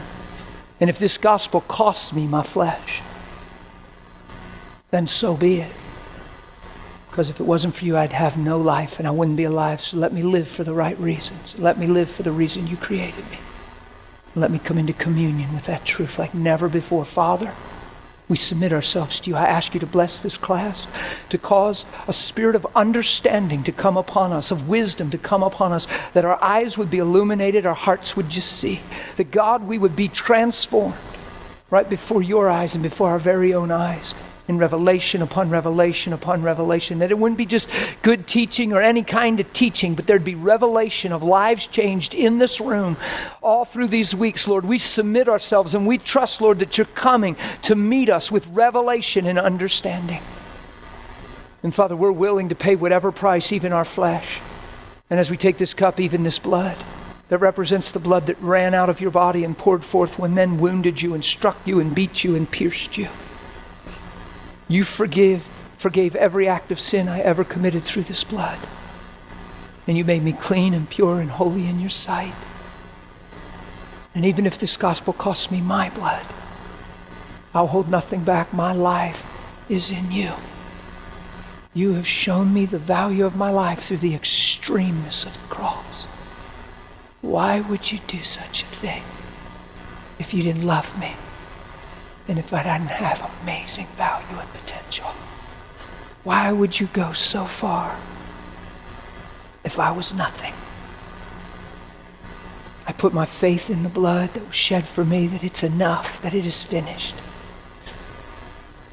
And I release my faith that my blood is yours. I am not for sale. I will not sell out cheap. There is no occupancy in me. There is no vacancy signs all over me. I am not for sale. I am not going to sell cheap through unforgiveness, through discouragement, despair, and I believe you're going to teach me how to walk free. Because in my heart today, I so want to walk in what you made me to walk in. That's all you need in your heart today, God. A big want to. When you're ready, you take this blood and you thank Him that you're forgiven and you thank Him that you're free. You thank Him right now that He loves you unfailingly, that He's not disappointed with you, He doesn't tolerate you, He loves you. Thank Him for that right now. Talk to Him. Talk to Him right now. Father, thank you. Just whisper out to Him. You can talk in your heart, you can whisper, you can put your hands over your mouth if you want. Please talk to the Lord right now. You gave yourself to me. I'm in this school. I committed these weeks because I want to know you more. I want to see who I really am. I want the finished work of Christ to reign in my heart and my understanding. And I thank you that you're teaching me and fathering me. And there's, wow, this is a good one I'm hearing in my heart. You just say this out loud, and there is nothing wrong with me. I'm not living from the realm of a problem or what seems to be a setback. I am answer driven. I am moving forward and I am looking up. I am not problem conscious. I am pro- promise driven. I am not a person with a bunch of baggage. I'm a person with a hope, a destiny, and a future, and you're taking me there. I'm telling you, God can clip bags. Even if you got loads of stuff hanging on you, God can clip it. As you're looking up, them things are getting clipped. You don't even have to deal with that stuff most of the time. You'd be amazed. We are dealing with bags upon bags upon bags. We are so problem conscious, weighted down conscious. Let's let that mentality go right now. I heard that in my heart. It was the Spirit of God. I know when I hear His voice clear. He said for me to have you pray that. I am not a person with a problem. I have a covenant and I have the hope of eternal life and I have you, Jesus, loving on me and I receive it right now. I am not problem driven. I am not down trying to get up. You have raised me from the dead. And I honor you and I worship you. Stand to your feet with me, class, please. Lift your hands high to heaven. Let's just honor him and thank him right now. We're just closing. Sorry I'm late, but let's just honor him right now. Lift your hands high to heaven. Begin to honor him. You're my God. I worship you. I receive your love and your forgiveness. I am not condemned. I am not ashamed. I am a child of God and I am worthy of the blood. And today I'm stepping out in faith and I will not be denied. Faith will take me to revelation upon revelation. Yeah, I am not a man with a problem. I am not a woman with a problem. I have a hope, a future, a promise, and a God that's faithful. And while I was yet a sinner, you sent the Son. I have way more than hope now. You came and rescued me. Thank you. Teach me, Lord. Father, with hands raised and everybody standing in honor of you, I bless this class. I bless this whole summer class, God, every person in this place, every person on the internet. And I just thank you for hunger. I ask you to honor their hunger. I thank you for grace upon grace coming upon us, Lord God, in each one's lives, individually, respectively. I ask you to touch them in a monumental way, in a transforming way, not to boast this school, not to say we need to come here, but because we've come to seek you, to seek identity, to seek revelation. I believe where there's hunger, there's fulfillment. And I thank you that you're coming and touching each and every one of us right where we're at. Some of us, Lord God, I thank you, you'll touch in ways we weren't even asking to be touched. We'll just realize we've been touched there. There's some things, Lord God, I believe that you're going to heal and seal and reveal all through these weeks, Lord God, whether we've realized it or not. I am excited in my heart, and I thank you for the hunger in this room, and I thank you for your good desire to love us, nurture us, and father us. Holy Spirit, I ask you to come in a great way. Begin to stir our hearts in truth when we're not in class like never before. I'm asking for this grace to mark this class, Lord. I'm asking you to come and stir us and remind us often of these truths, to provoke us into places, Lord God, of just considering you, of seeking you, of desiring you. When nobody's looking, you even come and tap us on the shoulder. You come and nudge us and say, hey, and you get our attention, God. I'm asking you to come and stir and instigate relationship and fellowship and communion with you. Where it's been a challenge, where it's been difficult, I ask your grace to intervene and you to remove every lie off of every soul and cause us to enter in to knowing you. Lord, I thank you that you're the one that makes it fun and desirable, and I thank you that everybody's in, not one person's out. I thank you, Lord God, for that grace. That's something uh, I'm telling you, I'm hearing by the Spirit of God. I'm marking, and I don't qualify that much, but I know that's the Lord. Just I'm qualifying this that that you guys are going to have those experiences. This class is going to be marked by that manifestation that you're just driving in your car, and it used to be a certain way, and all of a sudden there's an awareness of God, and and, and your mind used to be over here or over there or dwelling on this, and all of a sudden there's just a, a, an awareness of God, and He's just going to begin to uh, instrument like that, just communion and fellowship and relationship. Because deep in our hearts, guys, I can hear that, that we desire that. We want that. Father, we're here for one reason to know you. So we thank you for the grace of knowing you. We're not here to learn more about you. We want to know you. So we thank you for your desire to know us and be known. In Jesus' name, we bless your name and thank you. And I bless this class. Amen. And amen. Okay? Yeah. Praise God. Tomorrow, same place, same time. We're going to break some things down. We'll start getting real personal, real intimate on some stuff and uh, establish, okay? That's what teaching does, it establishes. I honestly believe the highest anointing in my life is to impart the truth of God's Word. That's what I've learned over the years. Bless you. Meet somebody, hug somebody.